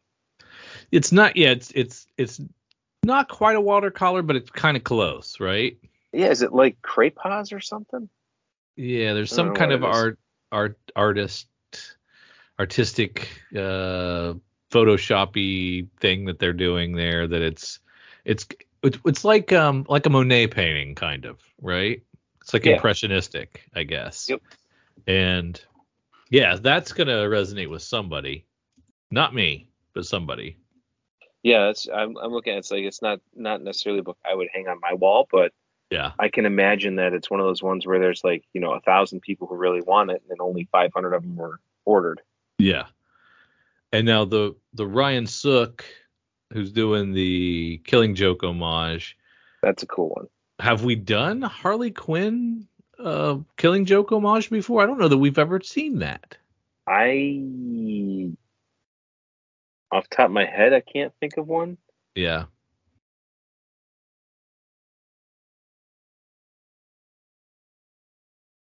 Yeah, I mean I've seen Killing Joke homages before, but never never Harley Quinn, I don't think. Jonboy Meyers does good work too. My God.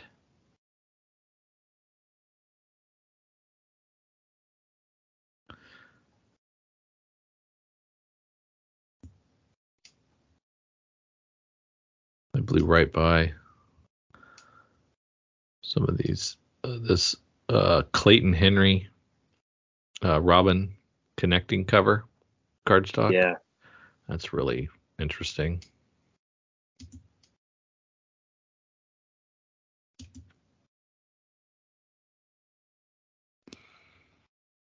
Brian Bolland doing a Swamp Thing cover. Man, yeah, I was just getting to that one. holy smokes. It's a lot of detail. You get a Brian Bolland cover, you really can't go wrong. What do we got here? Anything Good in our other publishers from Lunar. Mr. Easta number one from Scout. What's that look like? Oh, the Easter Bunny, I'm guessing. Yeah. All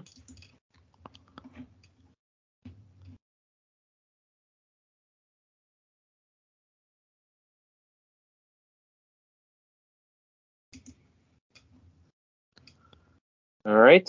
Are we on to Image. Or whoever's next. Oni, I guess.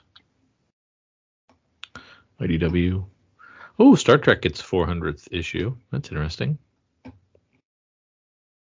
Celebrated with the old 799er? Yeah.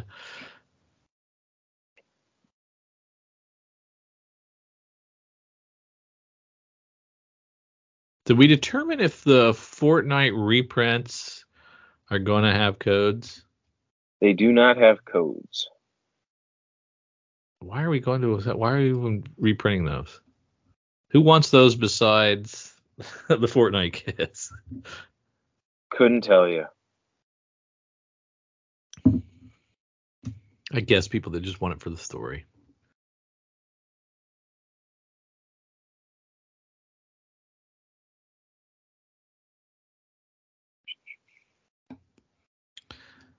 Beautiful Deadly Class cover.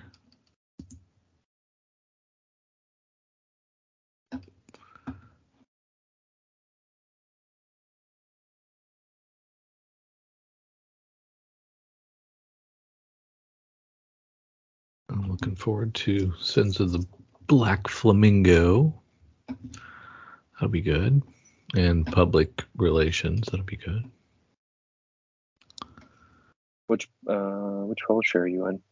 Uh, image. I'm jumping around. Sorry. I see. No rhyme or reason. Kyle hates it when I do that too. like, I'm still up here in Marvel going, where's he at? Um, certainly not necessarily a spec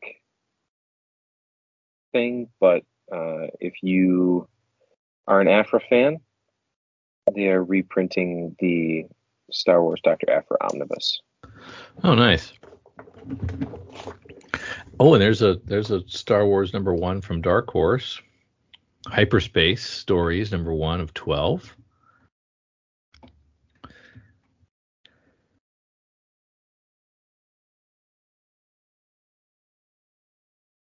Tales from the Rancor Pit, hardcover.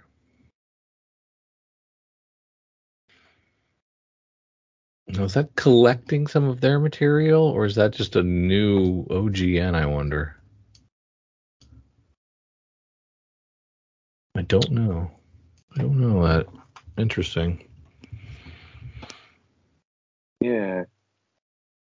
So they get like all like so all the stuff that they when they lost the license and Marvel could start reprinting their Tales of the Old Republic and stuff. Did they get all that back, or is this just a special, uh, just for like a, an all ages license? I believe they just have the all ages license, and the Rancor's Pit is a new OGN.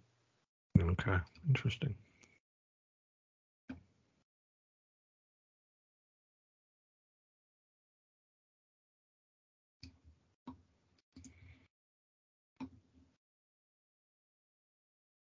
Department of Truth.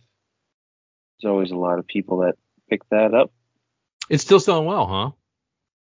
It is, yeah. It, it's it's got its loyal fan base that follows it. So that Mandalorian photo variant for the second printing is very nice. People are going to flock to that, I think. Even though the story is the first episode.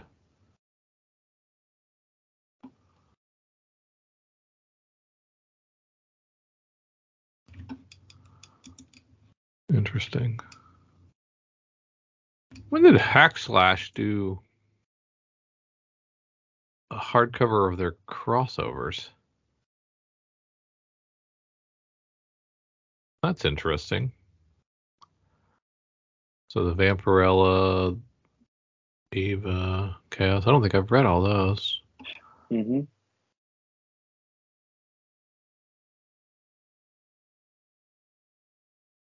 I am a fan of Hack Slash.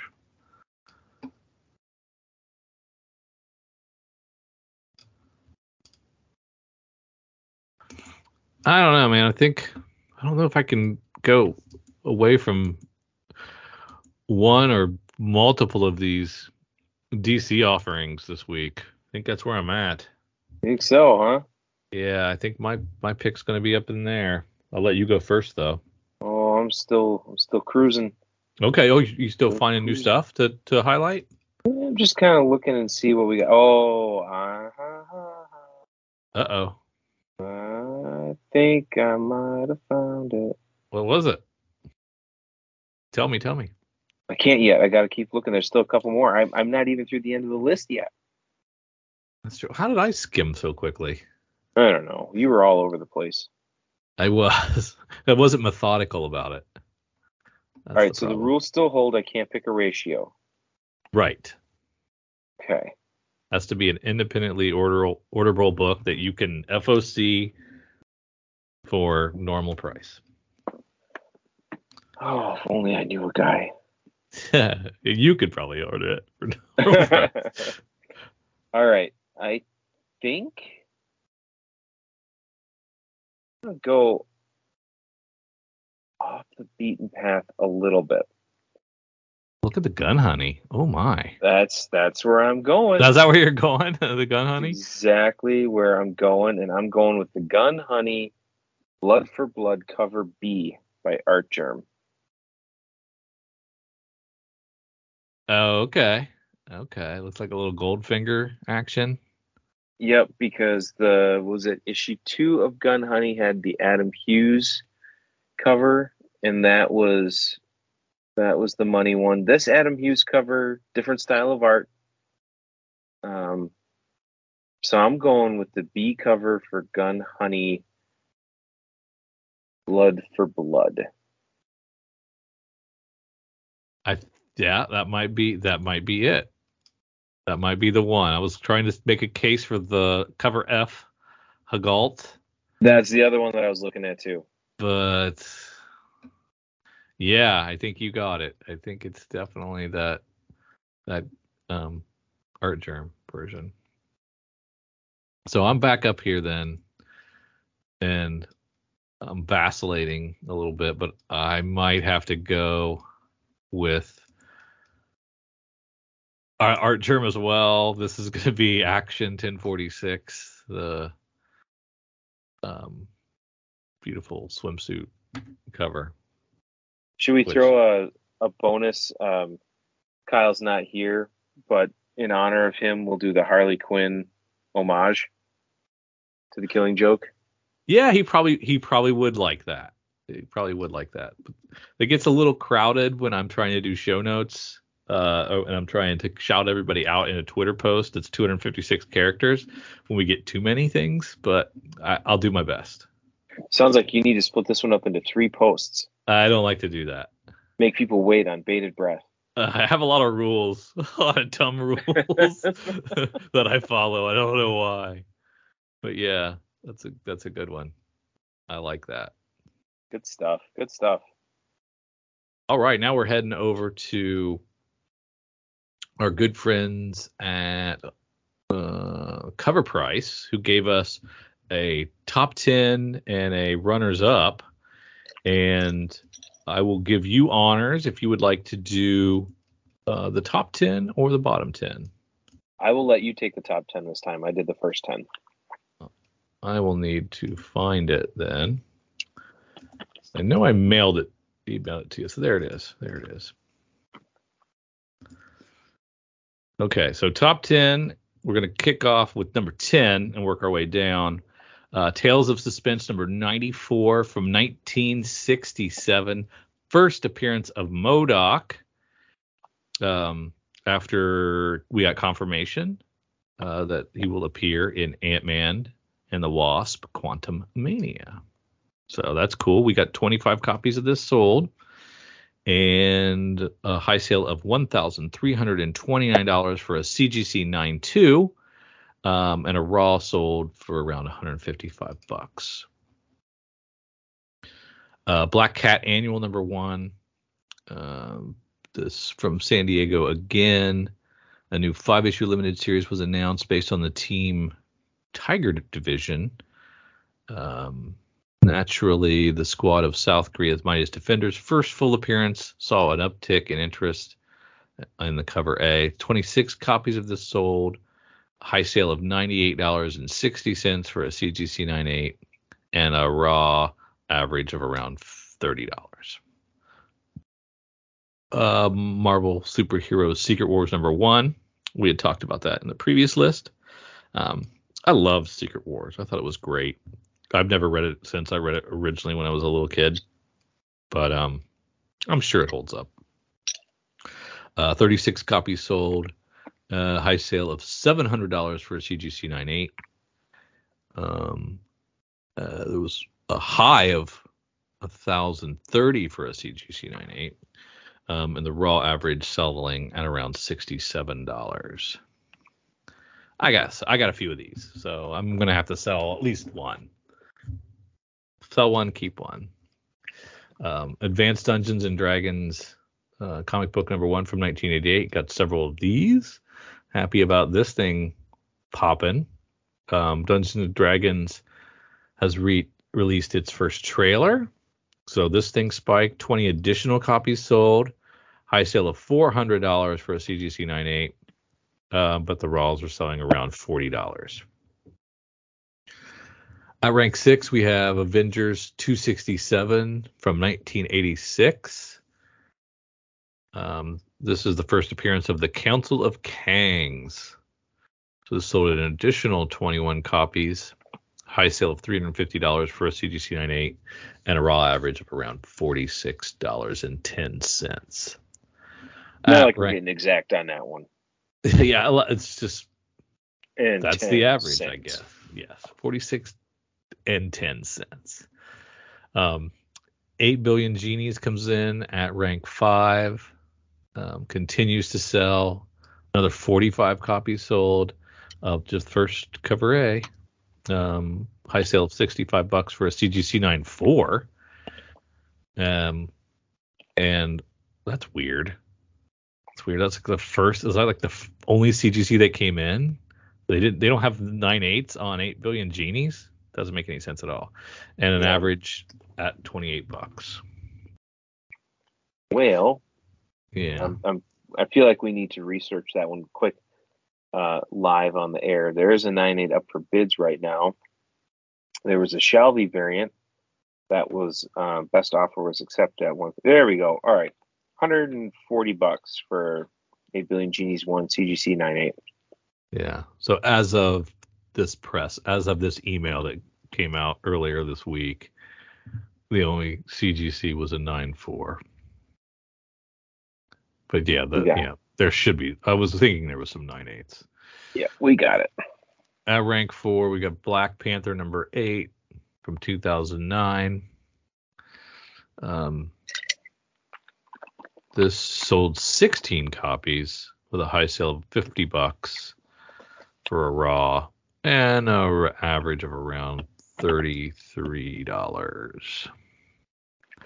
Um, this was the reveal of Aneka, who first appeared as the leader of the Dora Milaje. That's probably not how you pronounce that. Dormelage. Dora Milaje. Mhm. At rank three, we have Daredevil 227 from 1986. This is appearance the appearance of Charlie Cox as Matt Murdock in Spider-Man. No Way Home gave fans hope that a new series from Marvel would follow. Well, it did. Um, with the new series has a title, Born Again. This book marks the beginning of that fantastic run and the discovery of Daredevil's true identity by Kingpin. Um, 31 copies of this sold um, with a high sale of $400 for a CGC 98 and a raw far make, fair market value average of $47. At rank two, great story. yeah, is it? I don't know that Yeah. I've ever read it. Is that that's not Frank Miller, is it? hmm Is that the Frank Yep. Miller book? Yep.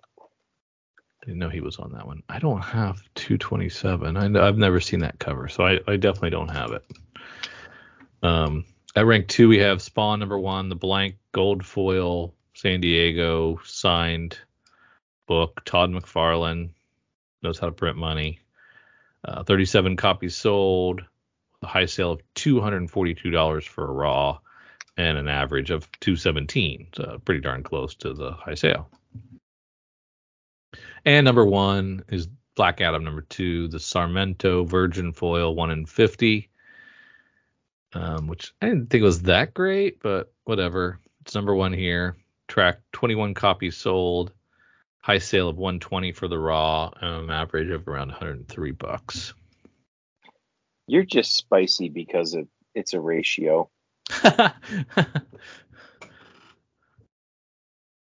All right, number eleven. We went from ten to one. We're going eleven to twenty. i know it makes no sense you're yeah, right it's weird. Doesn't matter. Um, number eleven, Grim number one, Veronica F- Fish, uh, San Diego Comic Con variant. So again, another San Diego exclusive. Um, tracked 13 copies at a trend of 113% with a high sale of 200 bones for a raw copy. Put your Grim on. right Number 12 is the other Spawn number one San Diego uh, gold foil book. This is the blank unsigned one. And uh, 22 copies sold with a high sale of 250 bucks for a raw copy.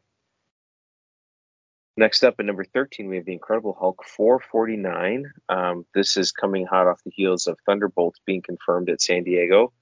Uh, this book is headed up again. 27 copies sold, 70 trend of 114% with a high sale of 700 bucks for CGC 98. Gotta love the Thunderbolts, man. If people haven't read that, that's great stuff.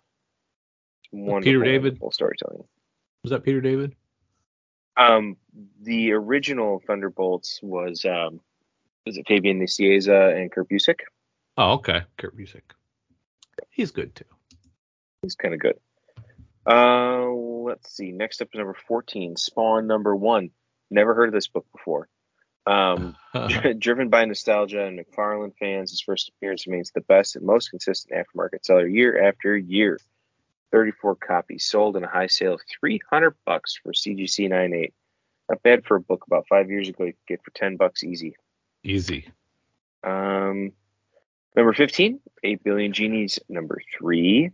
Between the variants and standard covers, it seems the standard covers are selling more frequently. The standard cover of this issue sold 30 more copies than the variant, with 43 copies sold and a high sale of $30 for near mint plus raw copy. Pack fresh. Um, number 16, 8 Billion Genies. Number two, copy paste. High sale $32. exactly. Number 17, Secret Wars number one from 2015. This is the Jonathan Hickman one. Um, oh, that makes sense. Is, yeah, the A cover with art by Alex Ross. Can't go wrong there. Uh, and this had 25 copies sold with a high sale of $136 for a CGC 9.6. And you know what? It makes more sense to me that this the rebooted Star Wars Secret Wars is going to do a little is is what the MCU is going to take on more so than the Beyonder story from the 80s, right?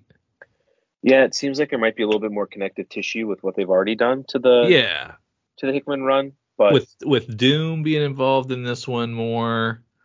I guess he was he was in the original too, but yeah, I don't know. I don't know. I I would think it would work better here with Battle War World and everything, but I don't know.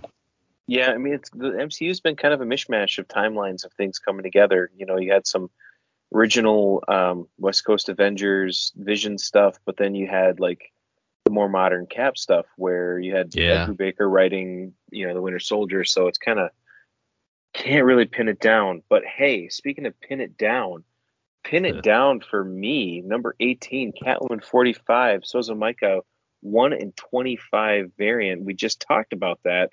Yeah. Um, 23 copies sold. High sale of 115 for a near mint raw copy. That's right. Comic guy knows a little something. Mm-hmm. Um, number 19, Avengers 268 uh, from 1986.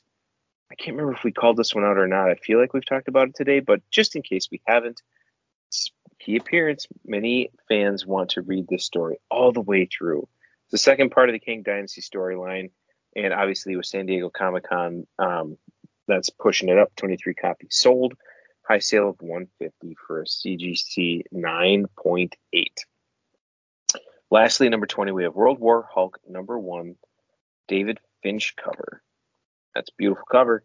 Um, so much news from San Diego. Rumors are still bound to be afloat. Kevin Feige noted that more announcements would come soon at D23. That's the big um, Disney festival uh, one of those rumors still floating about is Mark Ruffalo's The Hulk World War Hulk has been long desired storyline for the MCU. So we shall see. Um, this has been going up at a seven day trend of 169%, 15 copies sold, high sale of 250 for CGC 98. Okay, I don't. I mean, I don't know. Are we st- are people still clamoring for World War Hulk as a standalone Hulk movie? Maybe. Yeah, someone is. At least yeah. one person.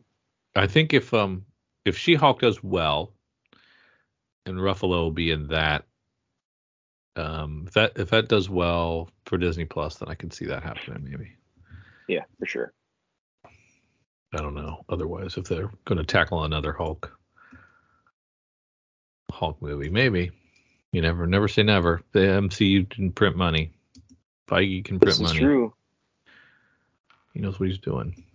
All right, now it's time for sneak peek at next week. Let's take a quick look at what's coming out uh, Tuesday and Wednesday, the second and third of August. So it's the, it's the first week of the month. So it should be a pretty big week, jam packed full of good stuff. Shall we start with Lunar? Yeah, I'm sorry. Let's start in Lunar with uh, some of their DC offerings, etc. You This just one- right past the Gretzko. The Gretzko. Yeah, I did. I skipped that. Did you want to? Did you want to linger on that and talk about it a little bit? Well, I mean, she's a she's a pretty big thing. Uh, Netflix, I believe, is where her her uh, Yeah. animated show is. Uh, my I- wife is a fan. I gotta stay in my lane, man. I had no. I, I have no idea what that is. So thank you for the education. But I would have no problem. Nine, nine, ten times out of ten glanced right over that one. no worries. Um, Guillem March doing a kind of a retro cover. Um, not the art style I'm used to with his indie work, but you know he Yeah, he, he was doing Batman before he was doing some of the indie stuff that I like. Yeah, this is an homage, and I'm having a brain fart where I can't think of a cover. But yeah, kind of like the Alex Garner cover B, but it also is leaving a little bit on the bone there. I think I'm not sure I love the Batman as much as I like the Robin. I definitely like the background. I like the way the lights are rendered of the buildings Yeah. and the cars and stuff. Yeah, yeah, that is nice. But yeah, they look a little blocky. And the swimsuit does not work as much for me as the previous swimsuit did. No, who'd have thought a swimsuit special edition with a hairy chested Bruce Wayne Doesn't work for Um, me as well. just isn't isn't jiving. But hey, you know what? It's there. Equal opportunity. Yep. Now on the next slide's worth of stuff, there the Batman Killing Time cover B, Kael Ngu. Yeah. That's uh that's that's a neat looking cover. But Yeah. I think even more exciting than that is the Batman White Knight presents Red Hood. I've had a lot of, got a lot of orders for that, so hopefully people are not disappointed. Yeah, it looks pretty good. I didn't realize it was just, it was just going to be two issues. But yeah, that that should be fun. Yeah.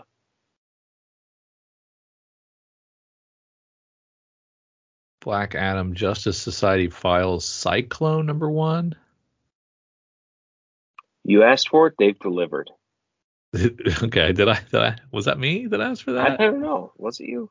I'm not sure. I don't- It ha- please please don't pin that you. on. Please don't pin that on me. Uh, like that all red. You can tell an all red cover from a mile away, can't you? For Dark Crisis certainly 3. can. Ooh, all right. We've got we've got a contender here. Is DC this vs. Vampires 8 cover B. who is this Nathan Szerdy? Is he new? Uh, Josh Middleton's brother, yeah, I could. Yeah, or at least very the guy much- that that looked over his shoulder in art class. Yeah, It's a very striking uh, cover. I like it. I, I just I want their Photoshop settings. You know, for how- okay, so how do you do the little glare, the light refraction? You know, what's what's that setting? How did you do that? How do you get the reflective leathery glow? You know, the, the, there's something in Photoshop where they've got these. They've they've perfected it, and it's probably just a preset now for them, and they can just crank these bad boys out. Not that it doesn't take a while. I'm sure it does. Then we got to go to Harley Quinn 18 cover C Ryan Sook homage. This one we talked about. I think we might have talked about it previously. Yeah, yeah. I think we liked this during a, a maybe an FOC. Yep. Um, but yeah, that's a great homage. Oh my gosh, boy, there's some really good stuff coming up here. Multiversity Teen Justice cover C Stephanie Hans Raven. My daughter is a huge Raven fan. Okay, cool. So we'll have that one gracing the walls. And then right next to it, new champion of Shazam, Joshua Middleton. Oh, Mary Marvel. That is just wonderful. She's um a Raven fan from the a show or the comics Oh. or She does not um, care. She saw the original Perez Raven when she was real little, and she thought it was the coolest thing. So oh neat. her first image of Raven was was Perez, but she likes Teen Titans Go. Um, hmm Cool. Yeah, so she's she's all in. Very cool. Boy, there are some great DC covers this week. Uh huh. Another Josh Middleton, Poison Ivy three. Yeah, I actually like that. Prefer that over the Artgerm for Yep. you know surprise. Yep. I mean, the Artgerm is a cool cover, a little more, ab- a little more, uh, yeah, yeah, out but there. the but the Middleton is top notch. Yes. Beautiful. Yeah. What else we got going on here? Sword of Azrael Dark Knight of the Soul one shot that's coming out. Any buzz on that? You know, not as much as I thought. I Yeah. there's there is quite a pocket of Azrael fans, but yeah, we'll see. Are there two? Is one Sword of Azrael and then one Sword There's- of Azrael Dark Knight of the Soul? Is it both coming out Yep. the same week? One's a one shot and the other's um, a six issue mini. That's an interesting choice. hmm I don't know if that was intentional or if it's just the way that the printing presses rolled them out. Yeah. I'd still think you would delay one of them to get the shelf space for itself, but that's just me. What do I know? interesting. Very interesting. Oof. Gonna be You some tough choices already. Yeah, exactly. Let's see what good old uh, Image has to offer. I am. Uh, I hope that transport 20xx transport does well. Um, and I read that on Panel Syndicate and really liked it, and it was a fun little one shot. So I hope I hope that that sells well. I doubt it will, but we'll see.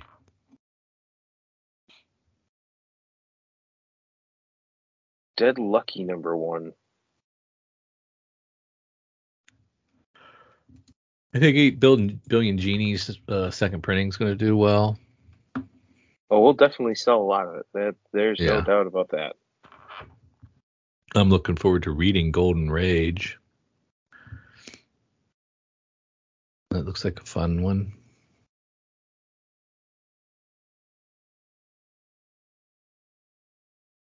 Anyone reading um, Little Monsters? Yep, we've got a, a couple of folks. Yep. Good. Sweet Paprika, Scumbag, Spawn. Spawn, of course, always successful. Is uh, the main title do better than King Spawn Gunslinger, whatever the other one was? Uh, honestly, they sell, I think, identically the same. Because if you're in on one, you're in on all of them. In for a penny, in for a pound. That makes the most sense. Yeah. Yeah, especially like you know, with most of them being two ninety nine. Yeah. Stillwater- Twig. Oh, go ahead. Stillwater. That's Stillwater and first. that Texas Blood are both really great books. Really Hmm. great reads. I love them both. Twig's doing well. Twig's doing amazing. It's Skottie Young. It's actually kind of a cute story. At least I, I've, I've issues. enjoyed it. Yeah, I, I've Yeah. enjoyed it. Um, and Kyle Strahm's art is really nice. It is. It, it's nice. and it's different than what I've what I've read of, or seen of his stuff before. I think was it um what was his stuff from? Was it Nailbiter? Is that right? No, Spread. Spread. Spread. It was like a, a horror type book. So definitely a different a different style. On to the boom. Yeah. Got a grim two second printing. Not much in boom. No, they have their weeks. Anything good here in Dark Horse? Avatar, Cyberpunk, Ooh, Frankenstein, New World. I did enjoy the um the moon the mind management bootleg number one. Um, I enjoyed that, so I'm looking forward to this second issue, and uh, I'm also looking forward to Survival Street. So that should be fun. Yeah. Let's see. IDW. Dinosaurs. Godzilla Rivals. Just a bunch of licensed stuff. G.I. Joe, Godzilla, Transformers.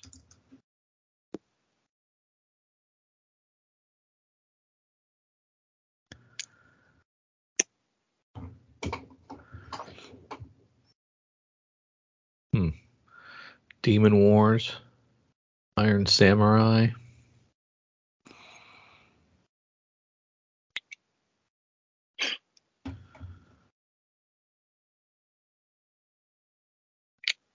Is that Momoko? I'm guessing. Yeah. Yep. Edge of Spider Verse. I look. I'm looking forward to that. This is Slott, right? Getting to finish this up. This one we we've got good orders for, so this will be an exciting one.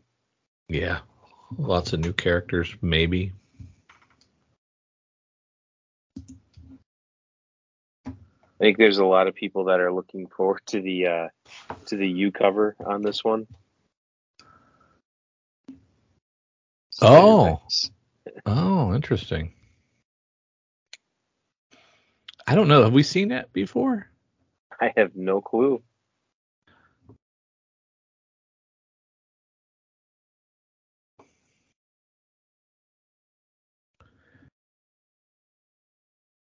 Issue 14 of Moon Knight with a Spidey cover option.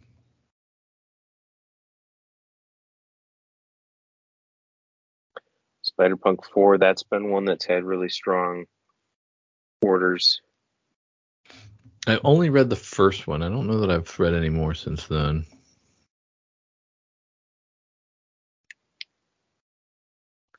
There's a big one, Tales of Suspense 57 facsimile. Yeah, that's um is that first Hawkeye or first Iron Man? First Hawkeye. First Hawkeye. Yeah, that'd be a good one.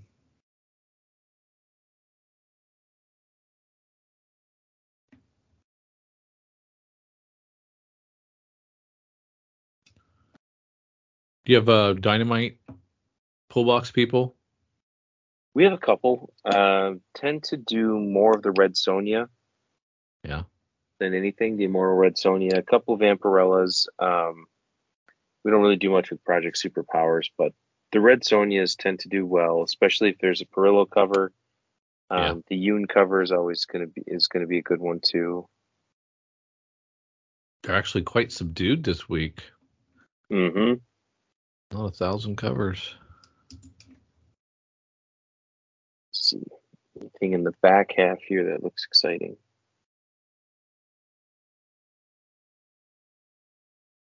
L's number one. Mm, is that Ablaze?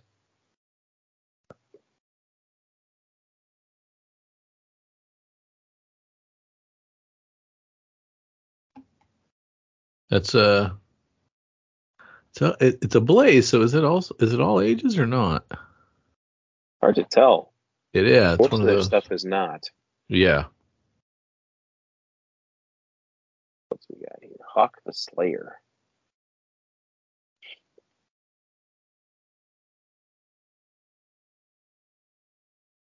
Nice to see Boundless still. Oh no, that's just that's just their clearinghouse. It's like, oh, Boundless is putting something out. No, they're not.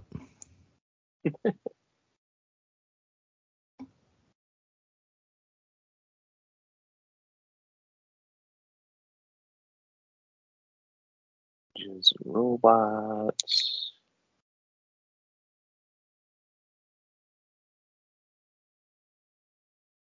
What's this? Sacrament number one from AWA. The Exorcist meets Alien. Okay. Usually their stuff's pretty good. It's It is. to- I mean, it it yeah. doesn't really jump on the secondary market, but it's always almost always a good read. that and Aftershock. It's really tough to not read those. Yeah. Ooh, we get Two Gun Terror from American Mythology. A nice little supernatural western, I'm guessing.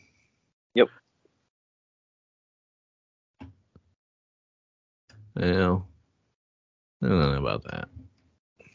I like, I like westerns every once in a while, but not, I don't know why you gotta go too crazy.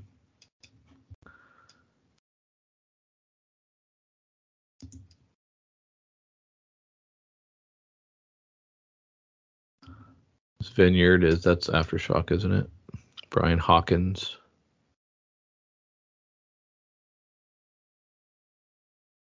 Think I read Black Cotton. Not a lot in the back half here.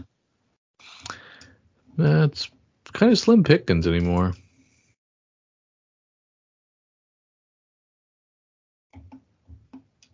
Well, I picked first Yep. in the FOC, so it's only fair that you pick first on this one. Hmm, I am torn between a slam dunk, 8 billion genies second print, and that's too easy. So uh, Kyle takes those layups. Uh, and Kyle's not here, so um, uh, we're gonna go not a not a big reach, but we're gonna go with Edge of Spider Verse number one. Um, see what kind of new characters we get introduced. Sounds good. I am going to go with Poison Ivy 3, cover B, Josh Middleton. Ooh, interesting. It is beautiful. It is beautiful. Cannot go wrong with that. I love the original Shazam, Captain Marvel stuff, so there's a little part of me that wanted to go with Mary Marvel, but I think that's a little too pocketed. you you might make, didn't want to make a selfish pick, huh? Right. Yeah. It's a beautiful Mary Marvel, though. All right. That has been a show, folks. Uh, a two-hour, a two-hour episode. Look at that. Thank you. It's a good thing we Eric. get paid by the hour. Oh, you get paid? Oh, my people will be in touch with your people. you invoice me That's Oh, right. It's in the mail. like Diamond. Every get flooded with Randomly. ra- random invoices will come in. Um, but I do want to thank you again for sitting in for Kyle. We appreciate it very much. I know you're very busy, and um, listeners enjoy your voice and your perspective on things. So um, thanks for for carving out some time and being No, here. my pleasure. Yeah, it's it's always fun, and you know, it's a it's a nice little return to home base for me to to do this kind of stuff. So I, I certainly appreciate the the ask, and um, you know, I know you say I'm always welcome, and it just I tend to forget. So don't be afraid to poke me periodically and say you want to come on tonight, and chances are, if I can, I will. All right, we appreciate that. Um, with, with that, we'll call it an episode, and uh, we'll talk to you later.